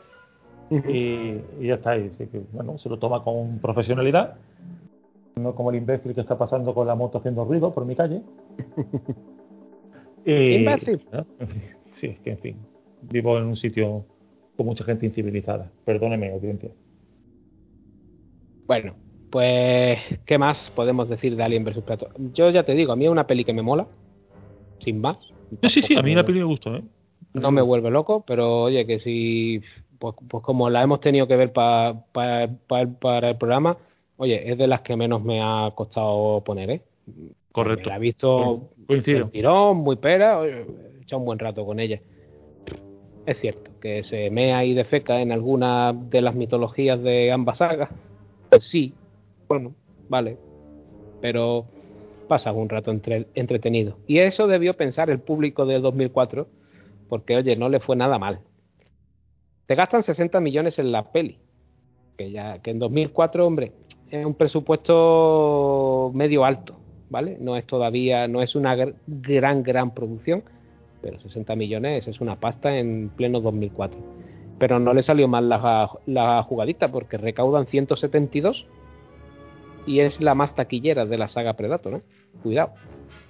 Sí, hombre, lo que decíamos antes, mínimo dobla, tiene que doblar y bueno... Lo pasa, casi triplica. Casi triplica, está muy bien. Estamos hablando de dinerito bueno que entró en Fox. Y, eso sí, fue nominada a los premios Razzie. Si Predator 1 tuvo una nominación a los Oscars por los efectos especiales, pues está como peor película del año. Se ganó la suya. Pues mejor que te nominen a un Razzie a que no te nominen a nada. Digo yo. Como curiosidad, os digo que hay una versión extendida. Yo no he conseguido encontrarla, ¿vale? La he buscado, pero la verdad es que no me he conseguido hacer con ella. Tiene bastante escena, tiene un prólogo, pues que transcurre en 1904 en la isla de Bouvedoya, donde un trabajador del pueblo ballenero, es decir, el pueblo ballenero este donde llegan ellos en plena nieve y demás, ¿vale? Pues es perseguido por uno de los depredadores, un Yauya, y se esconde en una dependencia, pero es encontrado y el Yauya se dispone a matarlo. En ese preciso momento descubre un xenomorfo merondeando dentro de la habitación justo en el instante antes de que éste le ataque. Pues eso, es una entradita que yo creo que está bien quitada, porque mostrarte tan pronto a los Predators y al xenomorfo, bueno, pues yo creo que es anticlimático total. Aquí ese misterio que le van dando al principio, aunque está claro que si es Alien vs Predator y el póster era uno enfrente del otro, ya íbamos predispuestos a lo que íbamos a ver, pero yo creo que había que darle un poquito más de emoción a la cosa, ¿no? Sí, queda, a veces queda un poco frío, ¿no? Ah, bueno, sí, están el enemigo de mi enemigo, es mi amigo y ese tipo de cosas. Sí. A mí esa parte no me gustó, tengo que decirte. La forma a mí en la cerrado, que diga... a mí Clos Cerrado sí, te lo dije. Sí, sí. La forma en la que, digamos, el Predator así tan de buena se va con ella o la acepta a ella como ayuda, uf, está ahí por los pelos, ¿eh? Y no me convenció, pero bueno. Está ahí por los pelos. Sí me gusta eso de que mantengan, ¿no? De que el Predator, si tú no estás armado, él no va a matarte. Él quiere que tú seas una amenaza para él. Sí. De hecho, que tengas tu oportunidad, ¿no? Así. A Weyland, cuando lo vas a matar de primera y ve que no es un peligro, que no tiene arma, dice eso. Y además le ve el cáncer, porque tiene cáncer, ¿no? Sí. Quiero recordar, ¿no? Sí. Tiene cáncer. Y le ve que además es un tío que se va a morir, que no va a hacer falta que lo mate, ¿vale? Pero claro, cuando Weyland hace así y coge un lanzallamas, ¿no? Para cargárselo. Y dice, que encima te me vas a revolver. Ay, que te meto, payo. A mí no te me revuelvas. Sí, bueno. Pero bueno, mantiene esa... Gustará más o gustará menos, pero intenta mantener esa filosofía o esa idea o esa mitología, ¿no? Mientras, sí. mientras no se contradigan mucho, pues oye, te gustará o no, pero por lo menos mantiene una lógica interna. Lo que sí es que, por ejemplo, como ya hemos dicho antes, dentro de poco lo mismo, cierto hombre con sombrero y guantes pues se pasa, ¿no? Estaba yo pensando en otro versus famoso del cine, que es el de Freddy contra Jason, ¿no? Esa peli sí es un festival. Dios mío, ¿por dónde ha salido? Pero es que allí pues viene a ser más o menos igual que esto, ¿no? Vamos a enfrentar a dos asesinos. Pero aquella peli no toma partido por ninguno. Los dos son dos cabrones, los dos son asesinos y punto. Aquí la peli sí toma un partido, claro. Los aliens sí. Son los malos, malísimos. Malos, sí. Pero hombre, quizás se pueda deber, no sé, es una idea, ¿eh? Que bueno, para mí la diferencia más grande que tienen en cuanto a concepción de las dos criaturas es que los depredadores son inteligentes, digamos, ¿no? Manejan tecnología, son capaces de crear una estrategia, de pensar, de adelantarse a su enemigo, y los aliens son puro instinto, son criaturas que obedecen a sus instintos. Los de esta película también empiezan ya mostrando cierta inteligencia, ¿eh? Hombre, si hay una donde eso lo llevan al paroxismo total es en Alien Resurrección. Ahí ahí claro. Se les va un poquito la olla con lo de qué inteligentes son estos bichos, ¿eh? Solo les falta hablar. Primero Freddy contra Jason y ahora Alien Resurrección. Vas 2 de 2, ¿eh? Tú sigues. Sí. Tú sigues. Bueno. Tú has dicho que vamos a traer la saga Alien, pues Alien Resurrección la vamos a tener que ver. No, eso la ves tú. El día que yo cuente... Si la vi en el cine, es que mata. Sí, pues el día que yo cuente cómo vi Alien Resurrección en su estreno, ya lo contaré el día de Alien. Ya hablaremos. Bueno, pues como hemos dicho, la peli, oye, pues si no la habéis visto, pues verla, que está guay, tío. Chorradas nuestras aparte, es recomendable para pasar un buen rato, ¿eh? No esperéis flipar, no esperéis que Dios mío, qué peliculón, pero es una peli para eso, tu cervecita, tus palomitas, echar un sábado por la noche entretenido, pues sí, claro que sí. Y como hizo pasta, pues ¿qué pasa cuando una peli hace pasta? Ya lo hemos visto al principio. Venga secuela. Pues venga secuela, pero de la secuela vamos a hablar tras una pequeña pausita que vamos a hacer ahora mismo, ¿vale? Volvemos ya, no vayáis.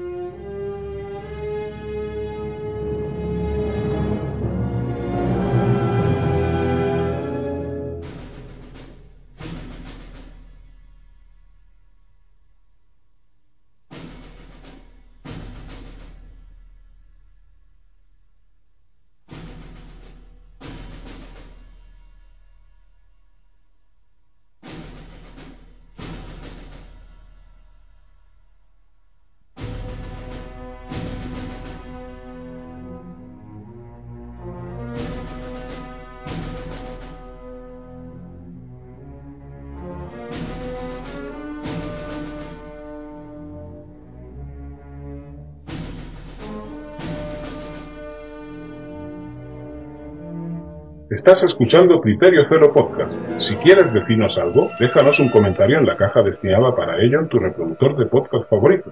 Recuerda que nos tienes en iVoox, iTunes, Podimo, Google Podcast, Amazon Music, Spotify y Audible. También nos puedes encontrar en las principales redes sociales, Facebook, Twitter e Instagram. Búscanos como Criterio Cero. Pero si buscas un contacto más personal, puedes escribirnos a criterioceropodcast@gmail.com. Y si vienes con ganas de guerra, eres un troll o tus comentarios de índole político o similares, tenemos un correo muy especial para ti. Nos importa un carajo @gmail.com. Allí serás tratado como te mereces.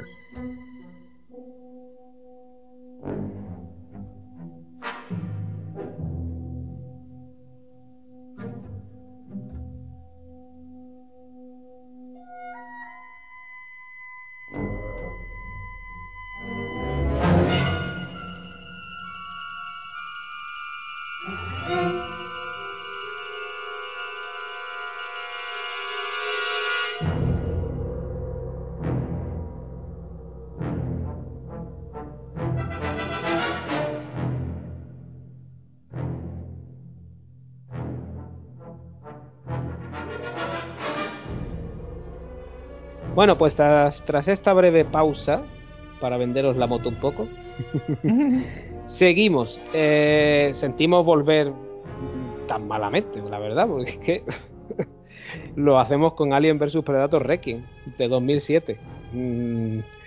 La mayor mierda que se ha hecho en la saga Predator. Así de claro, yo no me voy a andar con rodeos. Esta película... No, esto es una tirita, Salva. Esto es una tirita. Esto es verdad. Esto es una porquería. Sí, de claro, quitarla tío, rápido. Pero es que es mala, pero mala con avaricia. ¿Quiénes son los culpables de perpetrar tal mierda? Son los hermanos Strauss. Los hermanos Strauss, ¿a qué se dedican? Pues eran especialistas de efectos especiales, principalmente. Y esta es la primera peli. Pues imaginaros el nivel. Fox queriendo ahorrar pasta por todos lados. Y estos chavales que se manejan bien con los efectos especiales, pues rodarán también. Dale la cámara a ellos, venga, que graben ahí.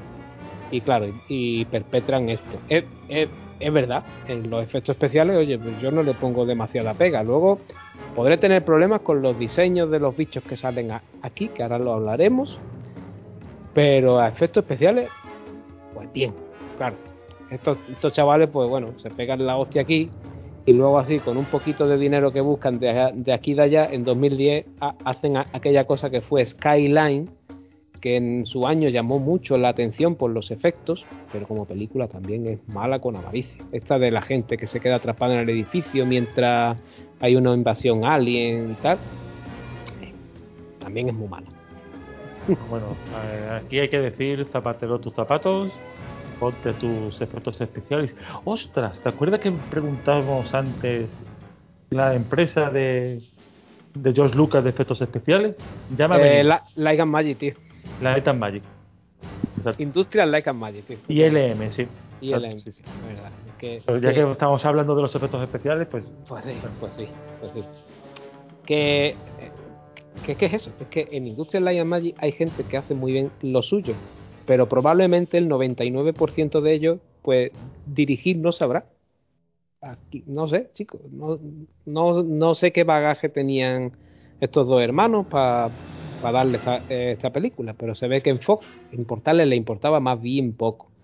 El reparto, pues el reparto está lleno de gente muy hostiable.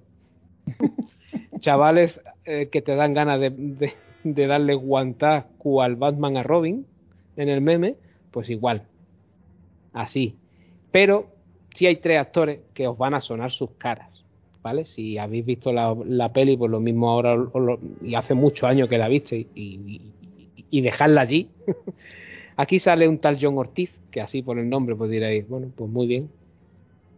Pero si os digo que es Arturo Braga en la saga Fast and Furious, o sea, el villano de la 4 y al que tiene que recurrir en la 6, aquí el amigo O'Connell, que es cuando se infiltra en la cárcel y demás, pues ya seguro que le ponéis cara. Luego tenemos a Sandra Mell, que aquí dura poquito, pero duró mucho en True Blood, por ejemplo. Era el cambiapieles, ¿eh? Sí. No ha visto True Blood. ¿No ha visto True Blood? Ah, bueno. No.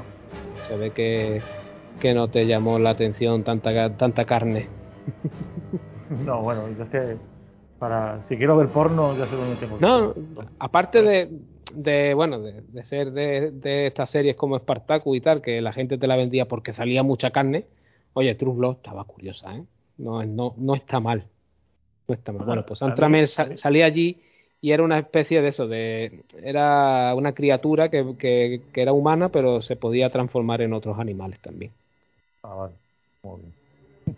Y luego hay un actor aquí que a mí me hace bastante gracia, es uno de estos secundarios también que lo vemos en muchas pelis, que es Robert Joy. A mí por el nombre no suena, pero es un tío muy feo, muy feo, muy feo, muy feo, que yo tengo un especial recuerdo de él, de una peli muy mala, muy mala, muy mala, pero que a mí me gusta, que es Resurrección, la de Christopher Lambert, aquella copia barata de Seven.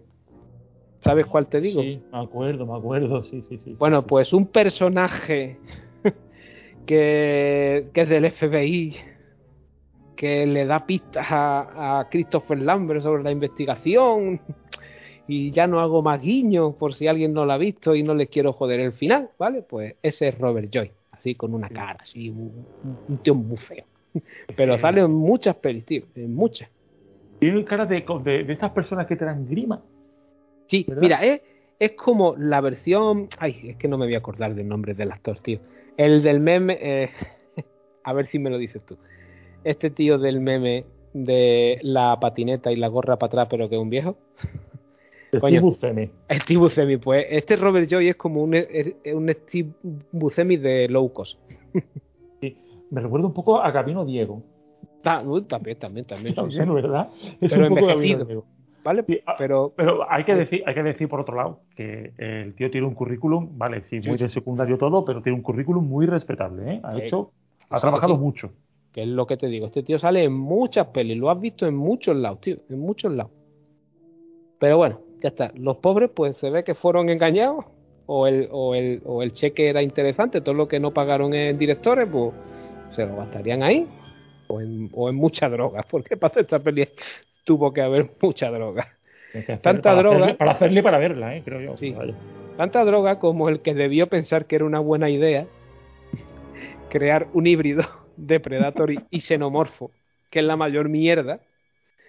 Bueno, mayor mierda. A ver, cuidado, que en la saga Alien hay dos mierdas que yo creo que son peores. Una es ese bicho raro que sale al final de Alien Resurrección. Ay, por Dios. Sí, esa mezcla de Ripley con un xenomorfo que tiene cara así como de bebé bueno pero feo, ¿vale? Exacto, sí, no recuerdo, sí. Y lo he dicho antes, los calamares de Prometeo. Qué cosa más odiosa, tío. Calamares, por Dios, Ripley, calamares, Ripley. Pero es que realmente, eso es lo que dices tú, realmente no había en ese equipo nadie que le dijese a quien fuese, a Ridley Scott o quien fuese... Dale una vueltecita a esto, tío. Esa película llega un momento en el que está clavada para ser la precuela de Alien. Tiene un momento justo en el que dices tú, pese a todo lo que ha venido antes, ¿no? Lo de los dos mongolos estos allí quitándose el casco y perdiéndose. Bueno, pese a eso, ¿vale? Pero hay un momento en el que yo digo, ole, aquí lo vas a hacer, aquí vas a cortar y detrás de esto viene Alien a los no sé cuántos años que la Nostromo llega aquí y tal. Oye, pero no, el tío se empeña en más y en cargársela. Bueno, en fin, ya hablaremos. En su día. De Prometheus. Bueno, pues yo es que... Paquete. Bueno, sí, te iba a decir yo, de Alien versus la mierda, Requiem, el Predator este que viene a la Tierra, ahí... cuando ya están todos los xenomorfos y los facehuggers han ido por todos lados y dice ahí está, que bien está aquí como yo lo voy a arreglar, cuidado que yo soy aquí Pepe Gotera, aquí vengo yo. ¿Para qué coño va con el líquido azul ese que va borrando como todas las huellas, ¿no? Que dices tú, vale, oye, no quieres dejar rastros de la presencia alien, ¿no? Bien, pero es que luego el colega se encuentra con el cazador este, con el ayudante del sheriff, y lo despelleja y lo deja allí colgando con marcas evidentes de que no ha sido un hombre el que se lo ha cargado, sino algo más. Y esto, bueno, tanto cuidado para una cosa y ahora aquí cerca festival, mira, aquí lo que os dejo. Es que sabes bueno. Qué pasa, Salva, que esto que me dices ahora tienes toda la razón, pero ni me había dado cuenta porque la película me parece tan aburrida, me aburrió tantísimo que yo perdí el interés, vamos, estaba delante de la pantalla pero estaba yo ya casi distraído con otras cosas, ¿eh? A mí me costó mucho verla. Tiene una cosa que me gusta, que es cuando se mete en el hospital y a una embarazada le meten el tubo ese sí y le mete los bichos dentro de la barriga. Eso sí me gustó. Pero quitando eso... Pero es que hay que sufrir mucho para llegar ahí, ¿sabes? Sí, no, eso sí, por supuesto. En fin, mira, que a la mierda esta película. Adiós. Sí, no. Adelante, sigamos, por favor. Pero es que lo que viene ahora... Tampoco. Predators del 2010. Pues a mí no me gustó. A mí no. Y ahora te explicaré el porqué, ¿vale?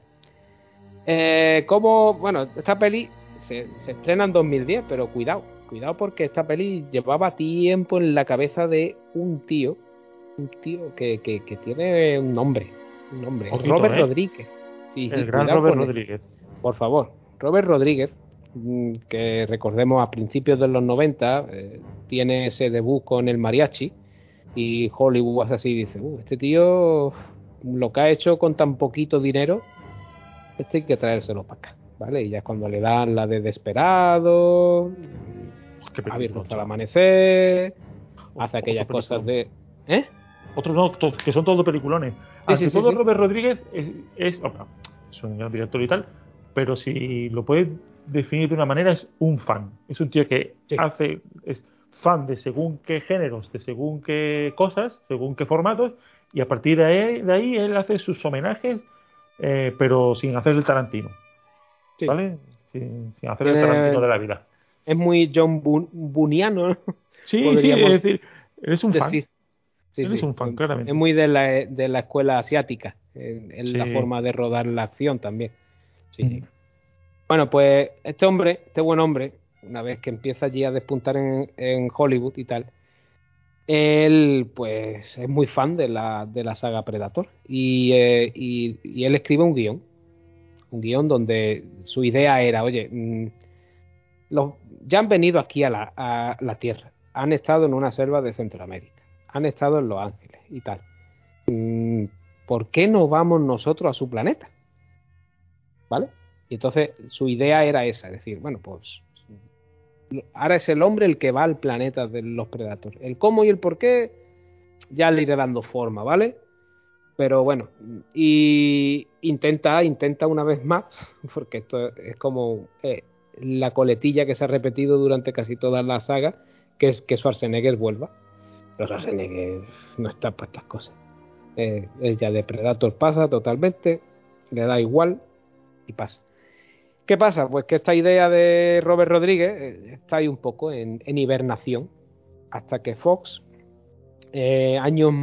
muchos años más tarde, tuvieron de pasar, pues eso, unos 15 años más o menos, recuerda que aquel joven y recién venido del otro lado de la frontera tenía una idea.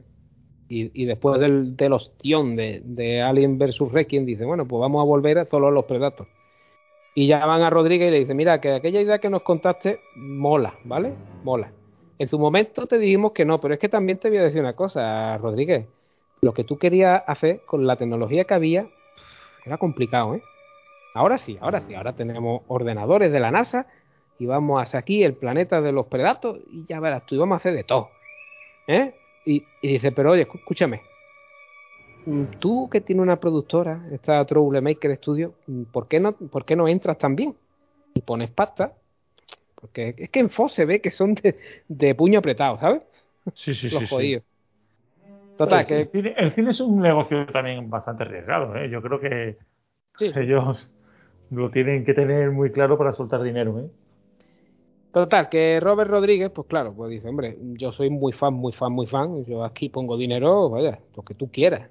Entonces yo entro como guionista y como productor. Y dice, pero yo no voy a dirigirla, ¿vale?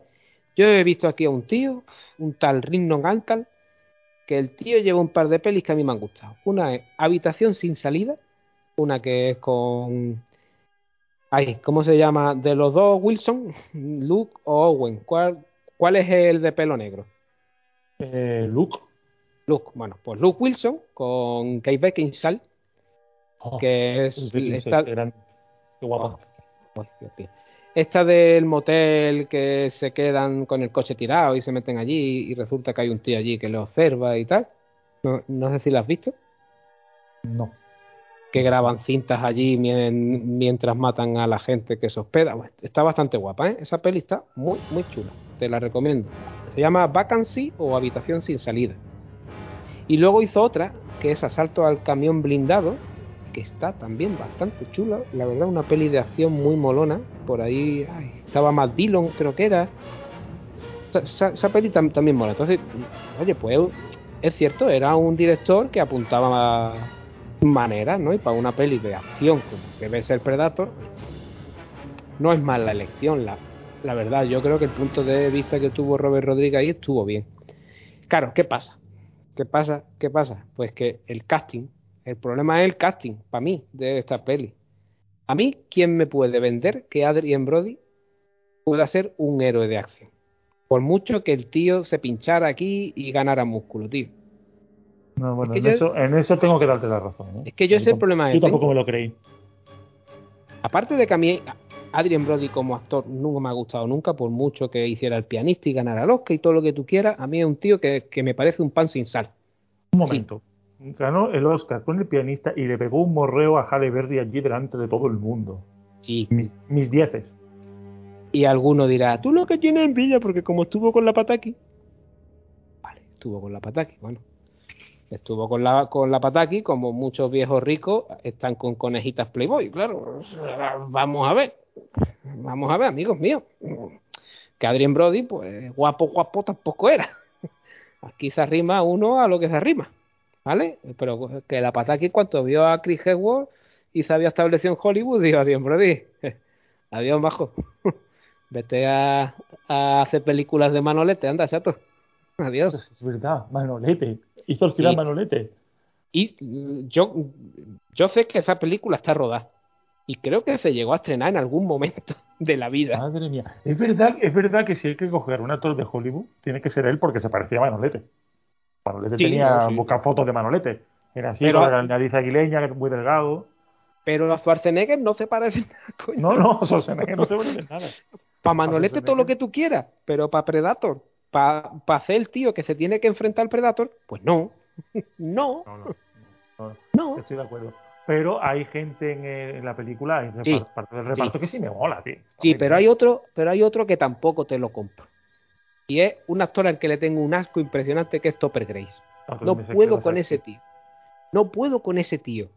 Le tengo tirria desde que hizo el Venom de Spider-Man 3. Y es lo único que yo borraría de Interstellar. Su aparición.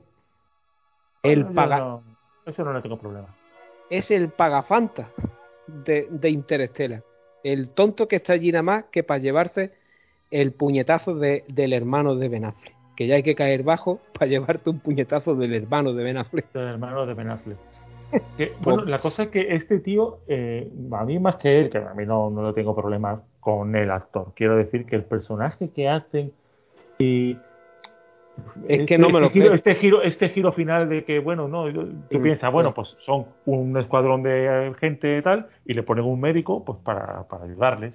Dice, tío, no, es que yo mato gente envenenando. Digo, tío, en serio. Pero es que esto es una amenaza para un Predator, tío. Vete a tomar por culo, hombre. No, y que no es eso. Es que su actuación tampoco te la crees. Porque cuando se quiere poner así con la cara de que malo soy, te voy a matar, pues no, chico, pues no. Es que no. Ahora, luego, pues es cierto que Danny Trejo mola siempre. Menos pero dura poquito, ¿eh? Dura poquito sí. Danny Trejo.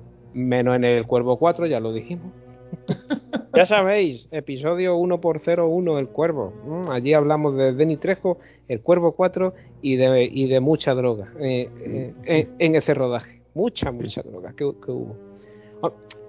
No, pero está guay. Aquí el papelito de Danny Trejo y el momento ese que lo quiere usar el Predator, ¿no? Para atraer a los otros, pues está guapo, ¿no? Como lo pone allí, sufriente allí. Vení a ayudarme y tal. Está guay. Ella sí mola. Alice Braga mola, la verdad. Sí, bien. Guapa, lo esté bien. Pero el que mola y que lo rompe es Walton Goggins, tío. Walton Goggins, correcto. Es que ese tío siempre mola, macho. Aparte que lo vimos en la de Django también, hacía... Sí. No me acuerdo qué papel hacía en Django. Pero salía... Oye, no. Sí, que salía en Django, sí. Ay, no qué papel hacía, no da igual, pero salía en Django. Me acuerdo perfectamente, sí. Era uno de los que se iba a beber el café envenenado, pero le dicen, no te lo bebas, tal. Y entonces, sí. Ayuda a Samuel L. Jackson al final. Ay, correcto. Sí, pero está genial, ¿eh?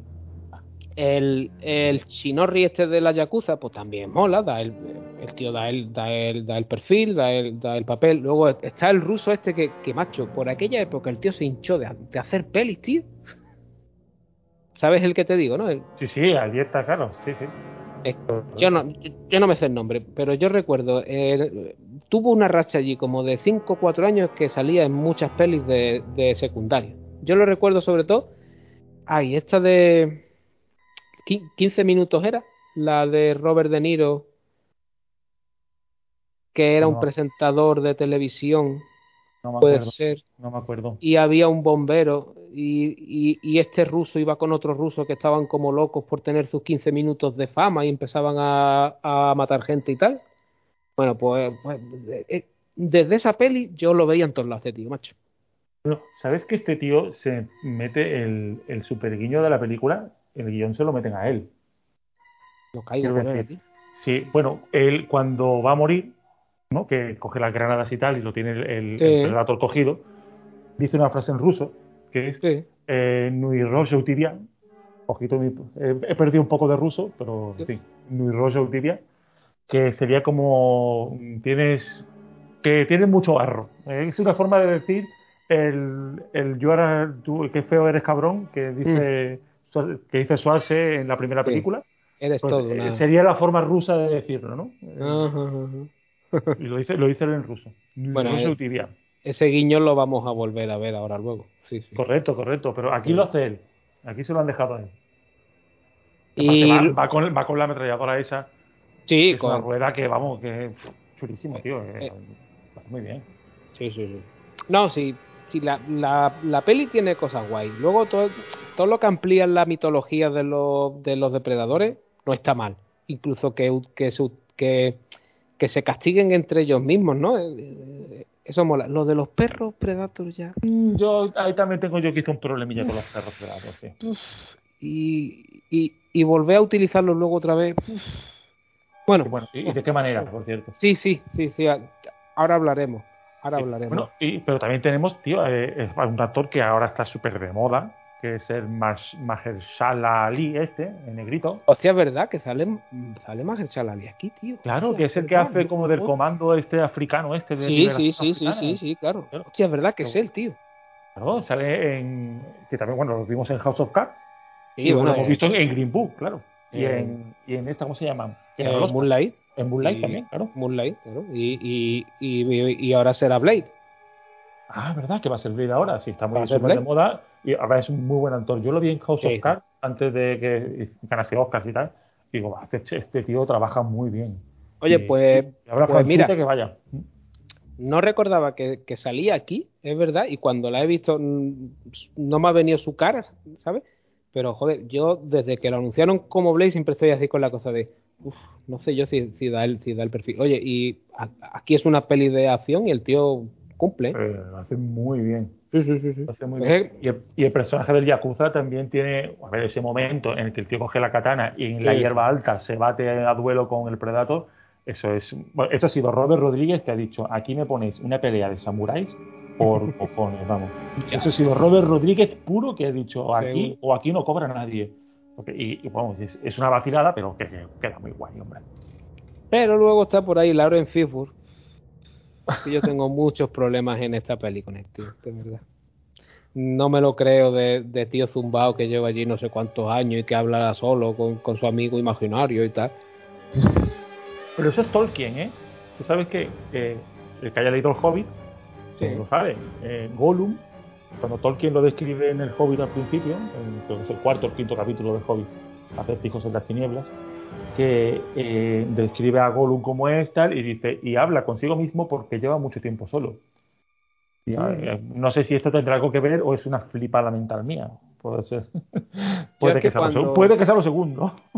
Yo es que cuando vi esta peli y vi su personaje, a mí me recordó mucho al de Tim Robbins en la guerra... Tim Robbins en la guerra de los mundos de Spielberg y Tom Cruise. Ese personaje que les acoge... No me pegues, pero yo no la he visto, tío. Ah, no la has visto, hostia. Pero... No, porque no sé, digo, es que la guerra de los mundos... Oye, pues, escúchame, está bastante guapa, ¿eh? Los hombres, que es una novela que me gusta mucho. Pues... con todo el respeto del mundo, la peli de Spielberg y de Tom Cruise mola mucho, ¿eh? Bastante, mola bastante. Le daremos un tiempo, pero cuando hagamos el especial de Spielberg... Sí. Es una broma. Total, que a mí esta peli, bueno... Echas el rato con ella. Tampoco te mata, pero... No es de mis favoritos de la saga, como podéis ver. Veo que a Guillermo sí le ha gustado algo. A mí me ha gustado, y ojo, y admito que tiene sus fallos y tiene sus problemas, pero es una peli que, a ver, veníamos de donde veníamos también, Salva, ¿entiendes? Sí, claro, es que si la viste después de Requiem, si tú has seguido el orden cronológico... Yo la he visto cronológico, sí. Digo, claro, entonces esto es caviar, por favor. Es verdad que a lo mejor el CGI cuando... Hay una parte que ellos llegan a la colina y se dan cuenta de que están en un planeta tal, mundo, sí, y a lo mejor ese CGI a día de hoy no ha envejecido del todo bien, a lo mejor. Pero bueno, sí, son cosas de la época que vamos a hacer. Está. Uh-huh. Pero bueno, pasó un poquito inadvertida, también te digo, ¿eh? No fue gran cosa. Por eso la saga otra vez se mete en hibernación. Sí, pero sí, hizo mucho dinero, ¿eh? Sí, pero ya no es el dinero, la crítica fue con ella un poco a machete, ¿eh? Y el público, es decir, es que esto es como todo, ¿qué pasan? 6 años, 7 años, 3 años desde Alien vs Predator Requiem, vale, mucha gente yo creo que Requiem la olvidó. Desde la última Predator pasan 20 años, entonces... Siempre que recuperas estas cosillas hay como un efecto llamada, ¿no? Que por lo menos te lleva al cine y hace que la taquilla sea medianamente potable, ¿vale? Pero claro, luego cuando escuchas las críticas y dices una segunda hora tan rara. De hecho había intención de continuar con esto, ¿eh? Pero la Fox dijo que nanay. Guillermo. No, que es curioso esto que dicen, ¿no? Pero sobre todo lo que me llama la atención que cuando ha triplicado el presupuesto, que no se mata más dinero, pero bueno, en fin, ha quedado así. Para que haga una secuela mala, también te digo que lo prefiero así. Ya está. Bueno, pero llegaría. Sí, llegó. Ahora diremos si mala o buena, por lo menos para nosotros. En 2018, The Predator. Y aquí, pues, es como decir, esto típico de, esta va a ser la buena, ¿eh? Esta es que vamos a recuperar la esencia de la primera. Esta, ya verás tú que esta sí, esta que va a molar, tela, ¿eh?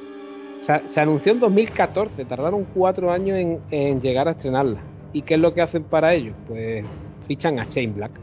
Shane Black, que ya venía de haber dirigido a Iron Man 3, Kiss Kiss Bang Bang... tenía un poco aparcado. Él guionizaba y dirigía sus pelis, pero ya no era solo el guionista Shane Black, era el director y guionista Shane Black, ¿vale? Y claro, vuelve pues como el tío que estuvo en la primera, que está empapado de aquella, que sabe cómo se debe de hacer una peli que recuerda aquella y tal. Y es que además, aquí que no, él comparte la escritura del guión con alguien que también es muy de los 80, como es Fred Decker, que es muy amigo de Shane Black. Juntos hicieron una pandilla alucinante, Decker en la dirección y Black en el guión. Madre mía. Claro, es que... ¿Qué peliculón? Sí. Bueno, lo voy a decir de cabeza, espero no pegarme la hostia, pero no todo es en Fred Decker es bueno, creo, ¿eh? Porque creo que es el perpetrador de Robocop 3. Espérate, que te lo digo. Juraría, ¿eh? Juraría. Sí, Fred Decker, Robocop 3, correcto. Así que... Vale, bueno, Fred Decker. Y... Bueno, escúchame, hacer Robocop 3 con el dinero que le daban también tiene mérito, ¿eh? Cuidado. Y que Robocop vuelve, y que Robocop se haga amigo de una niña, y un robot yakuza. Y que Robocop 3... Robocop 3 tiene cojones, macho. Con lo buena que era la primera, cojones. Y la 2 tampoco está mal. Cuidado. No, se puede ver. Bueno, en fin, que con mucho olorcito a los 80 llega este de Predator, ¿vale? Que por supuesto, que intentan, adivínalo, Guillermo, que ¿a quién intentan traer de vuelta? A Stallone, ¿no? ¿A Stallone? ¿A quién va a ser? Yo creo que ya esto se convirtió ya... esto es como otra vez, tío, esta gente que... Mira, llamando. Cada vez que sonaba el teléfono a Schwarzenegger y eran de la Fox, diría, otra vez, tío, dejadme en paz, que no sabéis decir... ¡Ay, por Dios! Yo me imagino a Schwarzenegger durante todos estos años como cuando nos llaman los de te quiero vender las placas solares o la energía más barata, ¿eh? Y que cuando cuelgas después de intentar quitarte al vendedor de encima y te sale en el móvil la opción de bloquear por spam, pues Schwarzenegger sí, rompiendo el móvil con el dedo porrú es ahí, ¡crac, crac! Sí, seguro. Así el pobre tico mío, así que, en fin. Bueno, pues como no consiguen a Schwarzenegger, pues dicen, bueno, vamos a buscar alternativas. El primero, el que fichan como protagonista, es a Benicio del Toro. Ojo, ¿eh? Benicio del Toro iba a ser el prota de Predator. No lo veo yo mal. Es un tío así, con esa cara dura, ¿no? Cara dura en el sentido de esos rasgos duros, así. No lo veo yo. No, y del Toro también cuando quiere tiene sornilla, ¿eh? Cuidado. Que sí, hombre. Que con guión de Shane Black y dirigiéndote Shane Black, tienes que buscar a un actor que sea duro, pero que también tenga cierta ironía, porque sabes que va a tener diálogos así. Eso es marca de la casa, ¿vale? Pero por lo que sea, en 2016 Benicio del Toro se pira y fichan a Boyd Holbrook. Boyd Holbrook, que así por el nombre a lo mejor pues diréis, pues ¿quién es? Pues el Rubiales de Narcos, coño. Exacto. Ahí estamos. Peña, no, el otro. Claro, exacto. El que se pira al final de la segunda temporada. Eso. Ahí está. Que cuando matan a Escobar, porque matan a Escobar, no os voy a... Esto no es spoiler, chaval, esto es historia. ¿Vale? Exacto, esto es historia. Esto no es spoiler. Si no habéis visto Narcos y pensabais verla y creíais que Escobar, porque claro, porque en esa serie Escobar mola.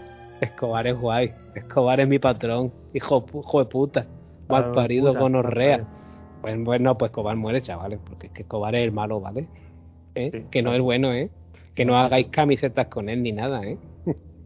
Yo he visto al hijo de Escobar decir que la gente, con el tema de idealizar a su padre, se hacía tatuajes de un equipo de fútbol que, no me acuerdo, un equipo de fútbol que salía... como que él era hincha y decía el hijo, mi padre no era hincha de ese equipo, era de otro, no, que me perdonen en Colombia, que no, sus equipos ahora mismo no, de América, de Cali puede ser uno de estos, no, sí. Bueno, Cali a lo mejor no, porque bueno, no sé, he dicho América de Cali porque Cali, ¿no? Siempre, ¿no? Me ha venido la América de Cali a la cabeza, pero bueno, vosotros me entendéis, ¿no? Él no era de tal equipo, era de otro equipo. Y la gente como que se había tatuado el equipo que no era. El equipo que no era. Pero ya el de Medellín. Imagino, sí, claro. Sí, imagino que sí. Medellín, bueno, sí. Se ve que le gustaba tanto el fútbol, ¿vale? Que en el 94, como cierto tío con su mismo apellido falló un penalti en el Mundial con Colombia, lo mandó matar, ¿vale? Así que era tan bueno y le gustaba tanto el fútbol que hacía esas cositas. Bueno, no, se metió un gol en propia puerta. O en un gol en propia puerta, sí. Por Estados Unidos, sí, sí. Que había firmado por el Milán, ese jugador, por cierto, Luis Escobar. Pues su otro Escobar mandó ejecutarlo por hacer aquello tan malo como marcarse un gol en propia puerta en un mundial, cuidado. En fin, que muy buena gente Escobar, pero muy buena serie Narcos, ¿vale?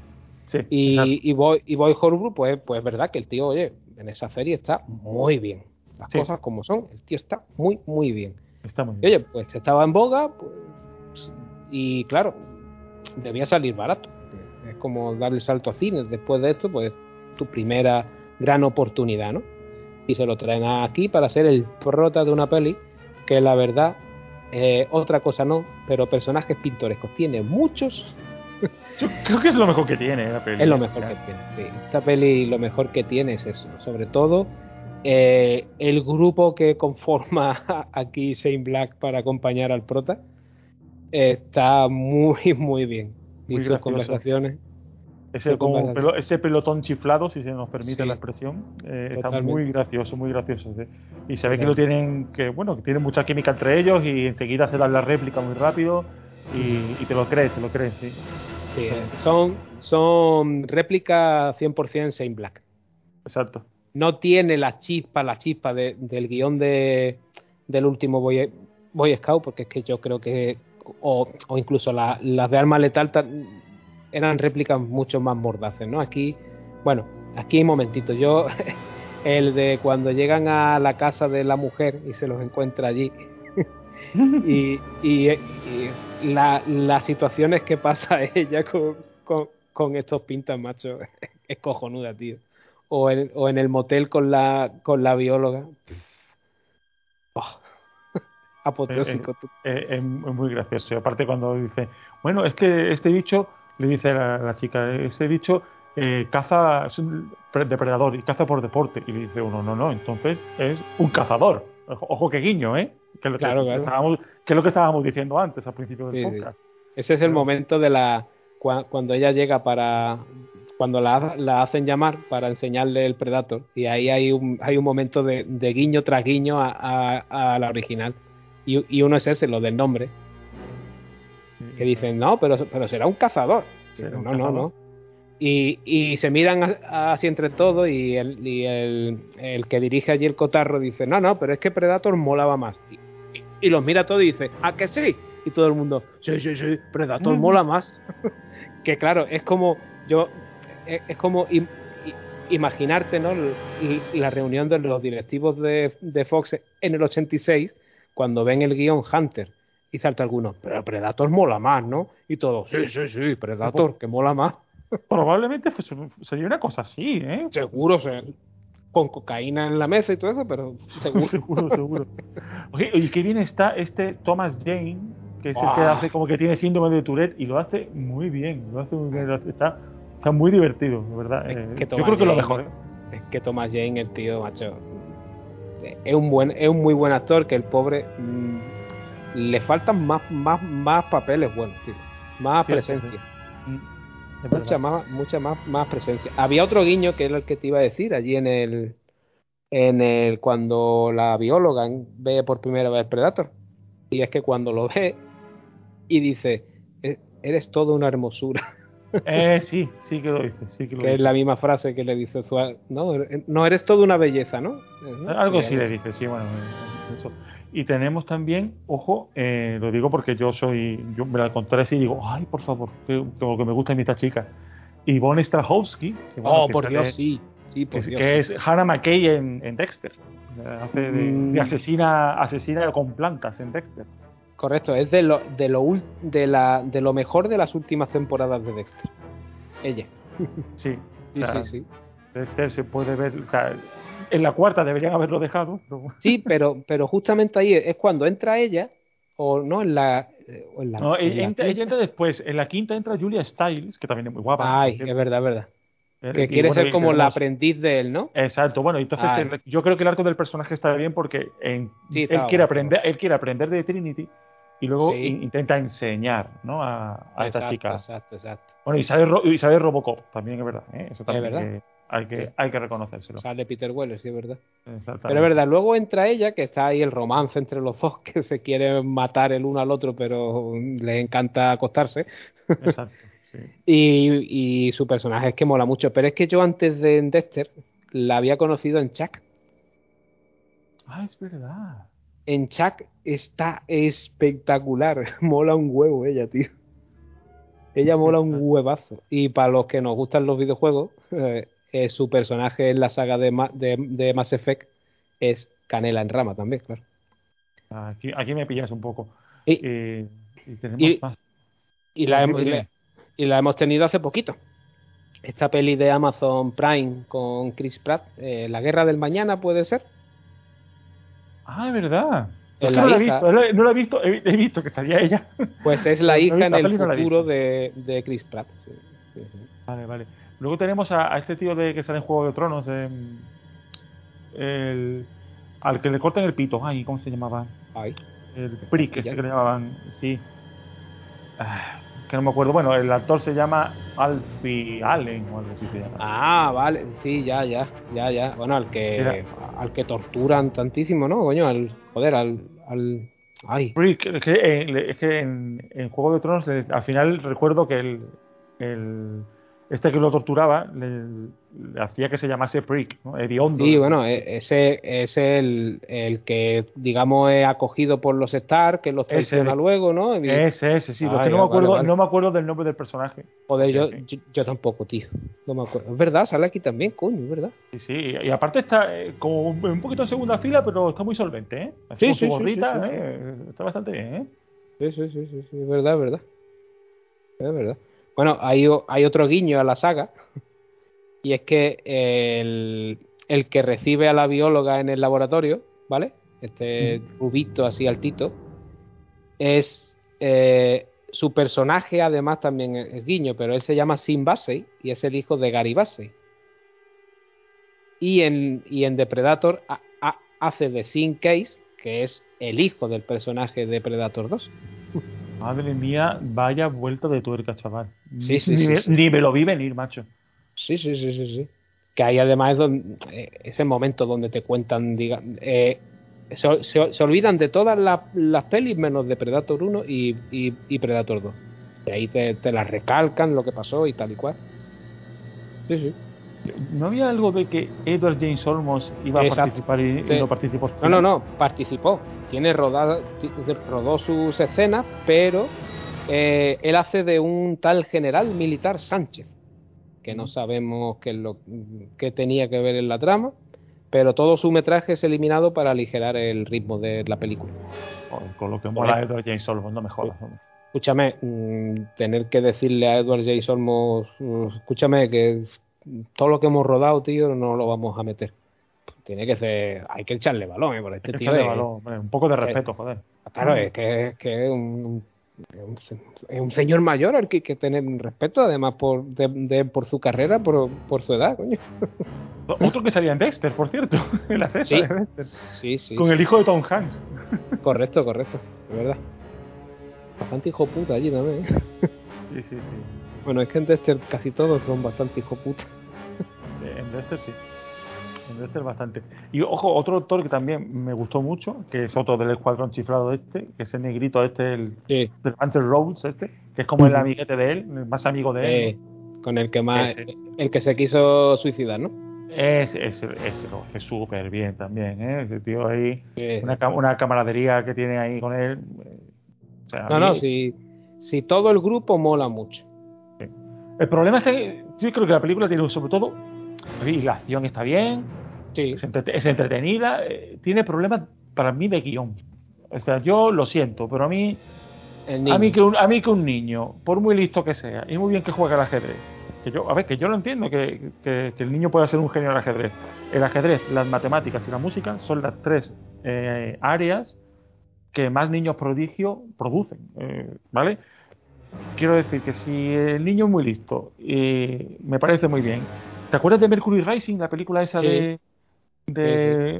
Bruce Willis, que había un niño que tiene que proteger a un niño autista, que él solo descifra todas las claves del gobierno y no sé qué historia, sí? Mira, te lo puedo hasta comprar eso, porque al fin y al cabo las claves y eso es codificación y eso son matemáticas, y si el niño es un genio de las matemáticas, te lo compro. Ahora, que el niño me maneje tecnología alienígena como si estuviera viendo vídeos del Rubius, no, lo siento, no, a mí eso, yo ahí creo que los problemas eso los tiene el guión. Y bueno, lo que hablan de la cadena evolutiva, bueno, vete por ahí. Yo que los Predators quieran evolucionar a raíz de mezclarse con ADN humano, no te lo compro. Una especie tan desarrollada, con tanta tecnología, ¿de verdad se va a fijar en nosotros para evolucionar? Pues no habrá especie, en el por universo. Ahí, macho. Ay, Dios mío. Vamos a ver, es que esta gente pone en salva y no vienen. Coño. No vienen. Dicen, perdona, que nos hemos equivocado de planeta. Vámonos a otro. Bueno, si van a Sálvame y se y hacen de las suyas en el plató, yo ahí pondría Sálvame, ¿eh? Ya, pero como ellos solo atacan a los que son una amenaza física y no mental, pues probablemente no harían nada allí. O moral, claro, tampoco, sí. Tampoco haría. No hemos hablado de la chica también, Olivia Munn, no sé cómo será. Olivia Munn, bueno, mola bien, mucho su personaje también. Es muy su personaje, sí. Es muy dinámica. Ahí está, muy echado para adelante y tiene. Replica todo, ¿eh? Sí. No se corta un pelo, vaya. Tiene más salida que una plaza toro, la amiga. Sí. Pero, y bueno, y que la colega sabe disparar también muy bien. Sí. Tú ves, yo eso no me importa, quiero decir. Estás en Estados Unidos, es un país donde tú puedes ir a comprar pan Bimbo y el que tengas al lado tuya puede llevar una pistola. Es decir, que si eres americano, pues es normal que se pueda saber disparar. Te lo puedo comprar, ¿sabes? Lo que no compro es lo del niño, tío. Digo, o lo del ADN, lo has dicho. Yo digo, para mí tiene problemas de guión esta película. Yo lo único que me mola del niño es cuando sale en Halloween con la máscara y vienen a reírse de él los dos soplapollas, eso. ¡Guau! La que monta el niño y cuando explota toda la casa y se vuelve para ellos, yo diciéndole, ¿qué? ¿Ahora qué? ¿Ahora qué, cabrones? Eso sí, el niño que termina además como haciendo trabajando en la NASA ahí, esa especie por ahí, hombre.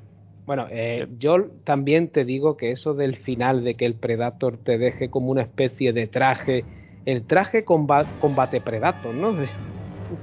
Sí, con una armadura de caballeros del Zodíaco parecía. Eso es durito, ¿eh? Sí, Eso de ahí dije, bueno, como va a terminar la peli, digo, bueno, da igual. Eso es durito. Como ha terminado ya. Y yo creo que como vamos a terminar con The Predator, espero que en la siguiente, porque ya está anunciada, rodada y casi, yo creo que para estrenar el año que viene, espero que no sigan por ahí. Esperemos que no. Porque ha sido toda una sorpresa, y es que 20th Century Studios, que ya no es 20th Century Fox, porque ahora es filial de Disney, ¿vale? Anunciaba más a mediados de año, ¿sí o no? O abril, por ahí fue, tío. Más o menos, sí. Sí, que hay nueva película de Predator, que se llama Skulls, que ya está rodándose, que la está dirigiendo Dan Trachtenberg, es que su nombre tiene tela, aunque este tío ha rodado una cosa que está muy bien, como es 10 Cloverfield Lane. Peliculón. Esa peli está cojonuda. Muy buena. Y que, oye, y que ya terminó el rodaje.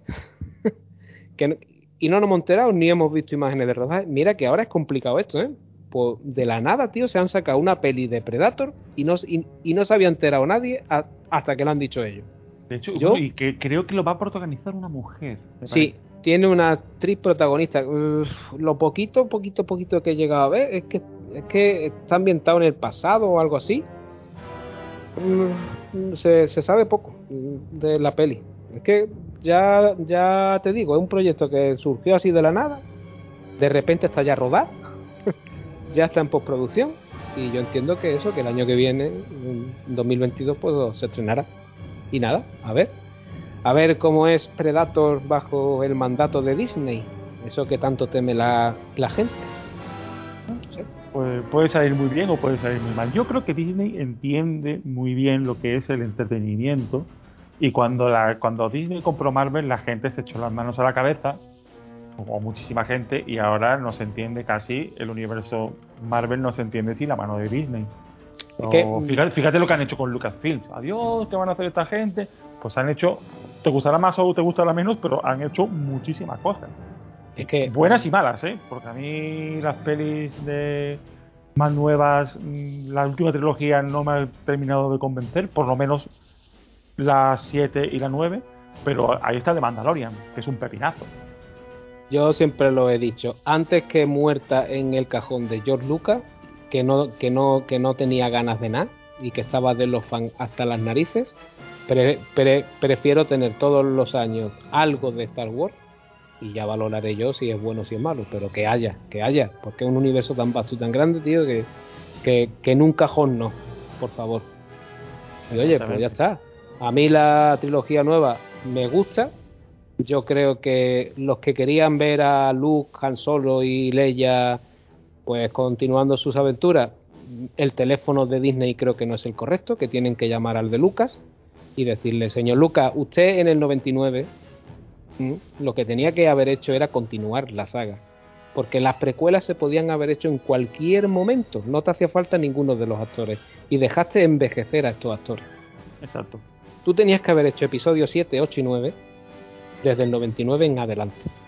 Y luego, para Disney, cuando la compró, hacer precuela hubiera sido lo más sencillo del mundo, porque ya estaban escritas, estaban hechas, y no hubiera tenido que tocar ni inventar nada.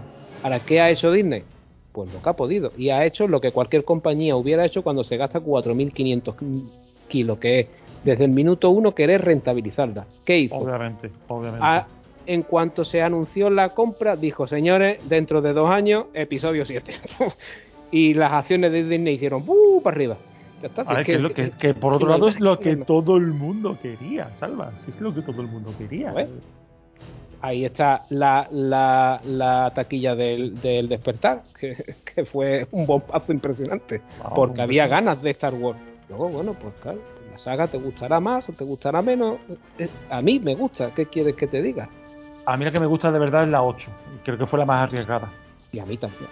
A mí me gustan las 3, que yo entiendo que es una trilogía que se ha ido improvisando sobre la marcha y tal. Bueno, escúchame. A otro día. Seguimos apuntando en la lista, pero Star Wars está claro que algún día tendrá que caer. Ya veremos cómo, porque eso es muy grande y muy vasto, y seguramente habrá que ir trilogía por trilogía, porque si no podemos estar aquí hasta mañana. Completamente. Y bueno, nada, pues eso. Bueno, hay más cositas, ¿no? Pero algún apunte más. Yo quería terminar con eso del miedo a Disney, ¿no? Disney lleva toda la vida con una productora que se llama Touchstone haciendo películas para público adulto. No todo en Disney es adolescentes y niños. Y si Predator, pues tiene que ser una peli de calificación R, no va a ser. Ni creo que tampoco tenga por qué serla, pero una para 16, oye, que lo va a hacer, ya está, punto. Yo que ese miedo a Disney va a matarlo todo y va a meter sus zarpas y ya verás tú como a Predator lo vemos con faldita y no sé qué, tontería, macho, tontería. Que sí, que seguimos, Guille. No, bueno, simplemente hacer, porque el universo Predator no solo son pelis, has mencionado algo, un cómic. Correcto, ¿no? En cómic ya hemos dicho antes que en 1989, bueno, pues empieza a editar cómics de Predator. Evidentemente están las adaptaciones de cómics de las películas, que era algo muy típico. Yo no sé si tú tuviste alguna, pero yo en los 80 y los 90 tuve un porrón, vaya. No, de hecho, no tuve. De hecho, te digo, el de Predator 2 lo llegué a tener, el cómic. Yo tuve, por ejemplo, el de la de Batman de Burton, tuve uno.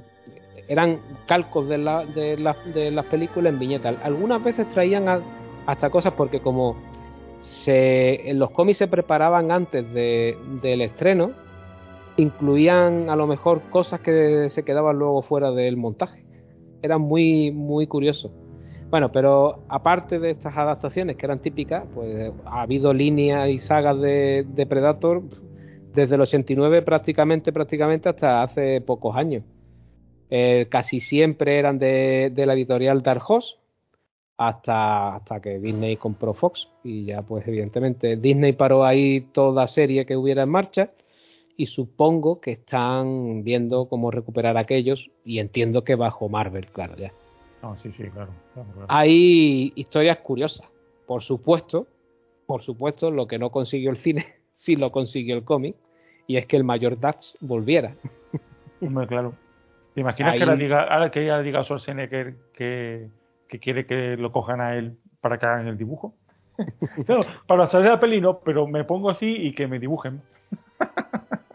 Pues eso, hay varias historias donde se cuenta qué pasó con el mayor Dax luego, pero sobre todo hay unas donde el hermano de Dax, que es un detective de Nueva York, se tiene que enfrentar a los Predators y demás.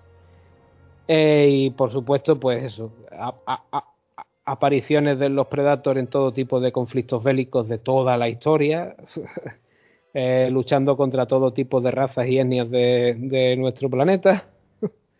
Y la consabido crossover con Alien, pero no es el único crossover, porque los Predators se han enfrentado a los Transformers, a Batman, a Superman, al Juez Dredd, a Tarzán e incluso a Archie.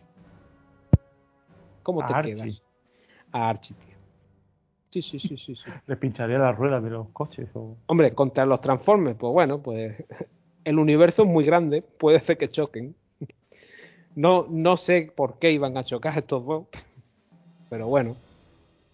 Contra Batman. No, pero puede ser una lucha chula, ¿no? Los Transformers. Yo no sé. Eso sí, es verdad que es que los Transformers son muy grandes también. Es que yo no sé hasta qué punto un Predator, por muy buen cazador que sea, iba a poder con un Optimus Prime, tío. Con un Optimus Prime ni con uno de estos, no. No sé. Pero, en fin, lo de Juez Dredd sí que lo veo. Sí. Ese sí que me llama a mí la atención fuerte, ¿eh?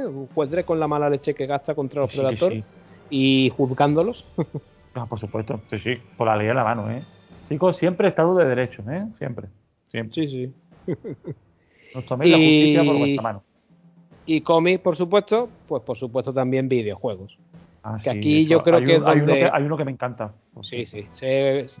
Dilo, porque sé cuál vas a decir. Ah, bueno, pues es uno de Capcom y es un arcade Alien vs Predator del 94. Es un beat'em up puro.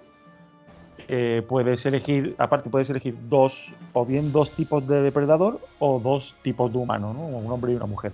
Y todos los enemigos son xenomorfos, de alguna manera. Y creo que tiene mucho mérito hacer un beat'em up que los enemigos son todos aliens y que no se haga pesado, porque consiguen hacer pues cazador alien, soldado alien, reina alien, en fin, los facehugger también salen. Creo que tiene mucho mérito. Y que no es lo típico de la época, que recordemos que estaba el ninja rosa, el ninja rojo, el ninja amarillo. Aquí no hay un Predator de cada color. Hay un diseño de cada diseño y características diferentes de cada personaje, ¿no? Uno más rápido, otro más fuerte, otro dispara, porque los humanos disparan, que me parece. Yo siempre jugaba con los Predators, no sé. Y luego hubo otra cabinet cojonuda también que venía con la ametralladora. Esa estaba increíble, vaya. Sí, es verdad. Pero es que ese Alien vs Predator se adaptó luego para PC y consolas de la época en el 99.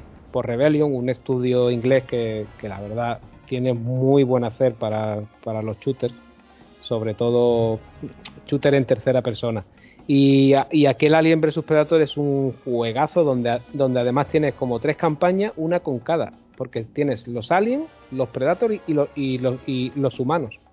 Anda. Y estaba cojonudísimo. El que no estaba tan cojonudo, que este sí era malote, era el Predator con Craig Jungle de Eurocon. Eurocon es una de estas compañías que solía coger licencias y hacer bastante mierda. Tuvo también algunos juegos de la saga de Bond encargados por Activision. Era bastante malo. Salió en 2005 para Play 2 y Xbox, y ahí controlamos al Predator. Y ahora, si queréis jugar a algo de Predator que sea actual y que esté en boga, pues tenéis para PlayStation 4 y PlayStation 5 Predator Hunting Grounds, que es un multijugador asimétrico. Esto puede sonar un poco a chino, eso de multijugador asimétrico, pero es un multi donde, digamos, es un 1 contra 4 o 1 contra 5.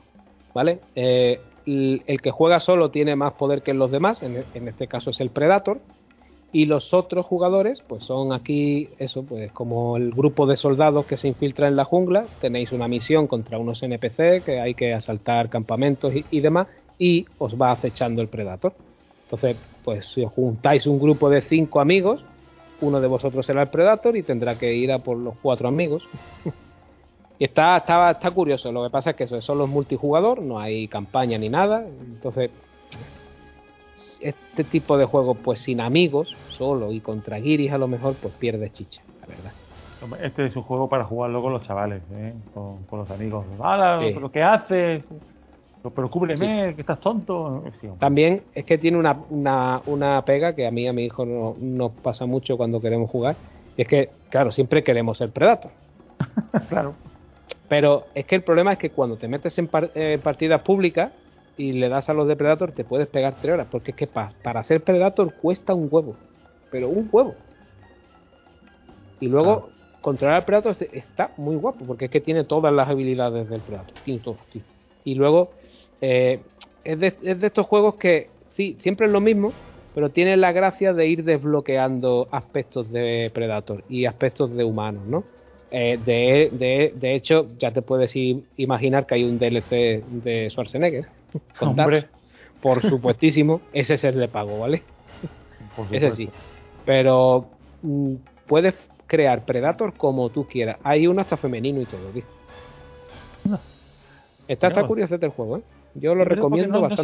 No se han visto hembras Predator en las películas, que yo recuerde, ¿no? Sí. A mí no me suenan, pero... No me suena, ¿eh? Esto es un detalle que... Pero, bueno, cómo se reproducen, ¿no? En fin, yo qué sé. Claro, es que esa es otra. Vamos a ver. Los Predator, yo entiendo... Bueno, los Predator, hemos dicho antes el nombre, joder. Los Yayu estos. Sí. Yo entiendo que todos los de la raza no son cazadores.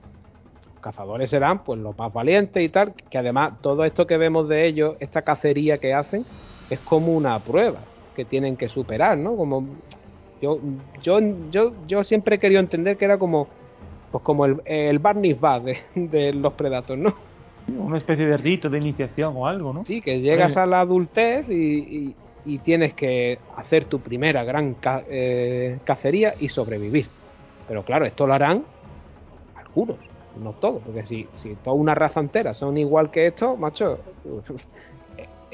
el universo está perdido. Habrá Predator pues que sean mozos de almacén, claro, que sean libreros. Claro, tiene que haber de todo en la sociedad, claro, ¿no? El panadero Predator, dentista tiene que haber, porque con esos dientes tienen que tener un dentista. Por cojones, vaya. Seguro. Sí. ¿Qué? Hombre, médicos ya, como ellos son tan autodidactas... Pero tienen que tener fábricas para hacer toda la tecnología que tienen, ingenieros, claro, que lo diseñen. Eso no viene ahí del aire, ¿no? Yo quiero una película donde me cuenten la vida de un Predator.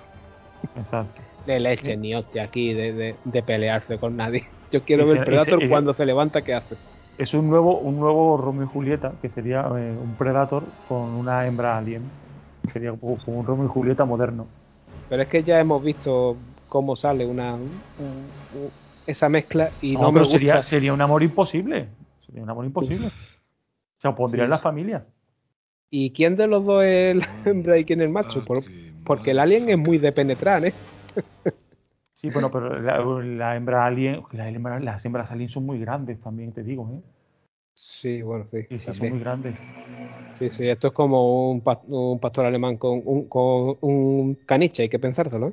Hay que pensárselo. Bueno, ya le daremos una vuelta. Sí. Ya le daremos una vuelta y llamamos a Shane Black, que no... Yo voy buscando el teléfono de Disney y le voy dando ideas, ¿sabes? Sí. Y llamamos a Schwarzenegger también, por supuesto. Hombre, es que para esto hay que llamar a Schwarzenegger, aunque sea de narrador. Y el Predator se levanta, se pone sus pantuflas. Pero con acento austriaco, ¿vale? Que mola más. ¡Qué chopa! Sí, que de esto, eso es lo del acento austriaco, por eso tenía tan mala fama en los americanos.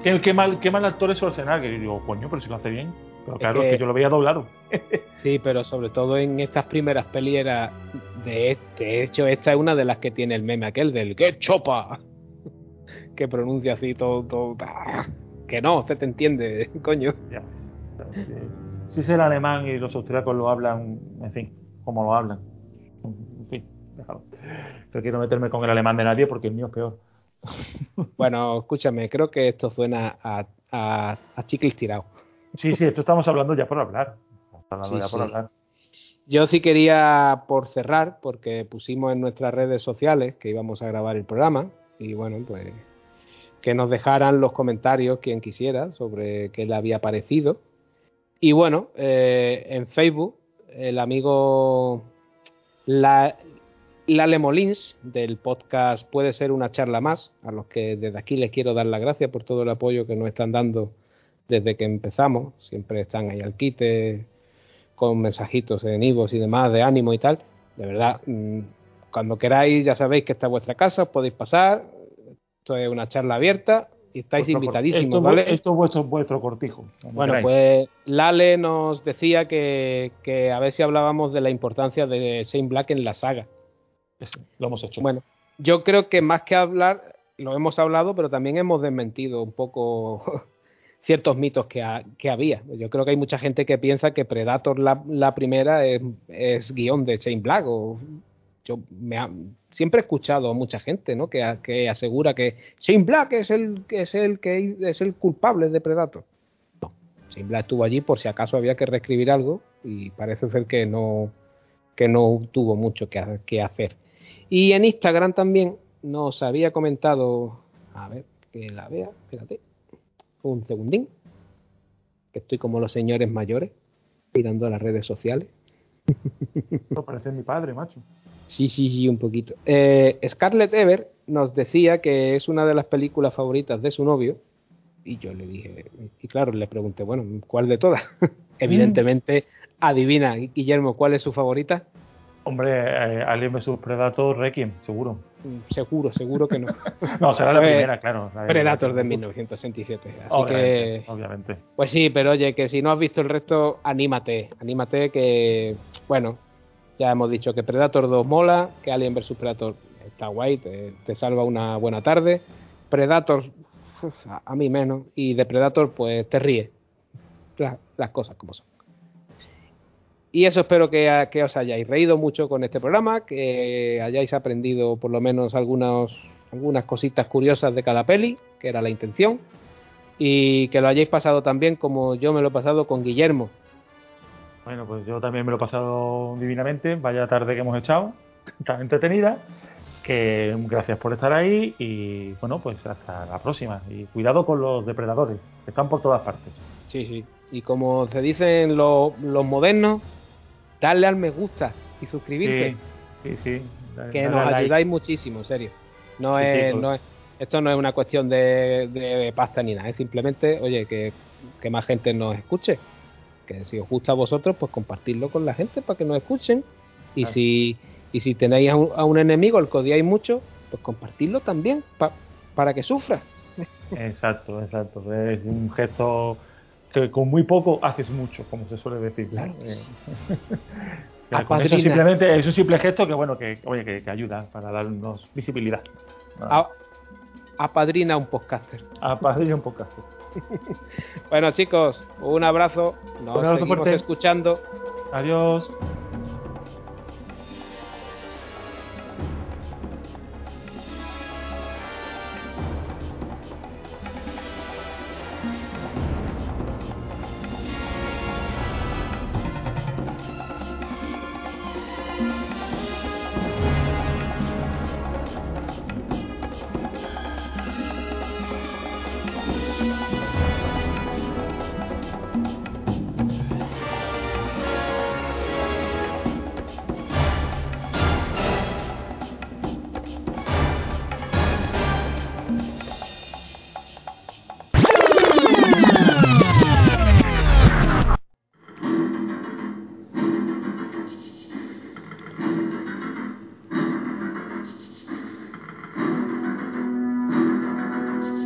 Volvemos en Criterio Cero, con uno de esos detalles que quizá hayan pasado desapercibidos por muchas veces que hayáis visto la película, o las películas en este caso.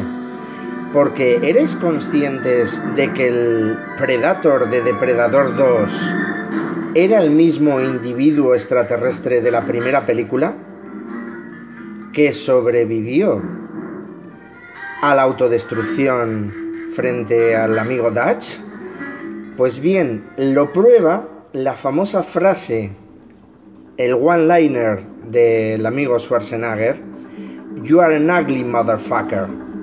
Cuando se enfrenta Danny Glover a él, está a punto de llamarle con la misma frase, "You are an ugly", pero el depredador se adelanta y le pone una grabación de Dutch, terminando la sentencia, "Motherfucker".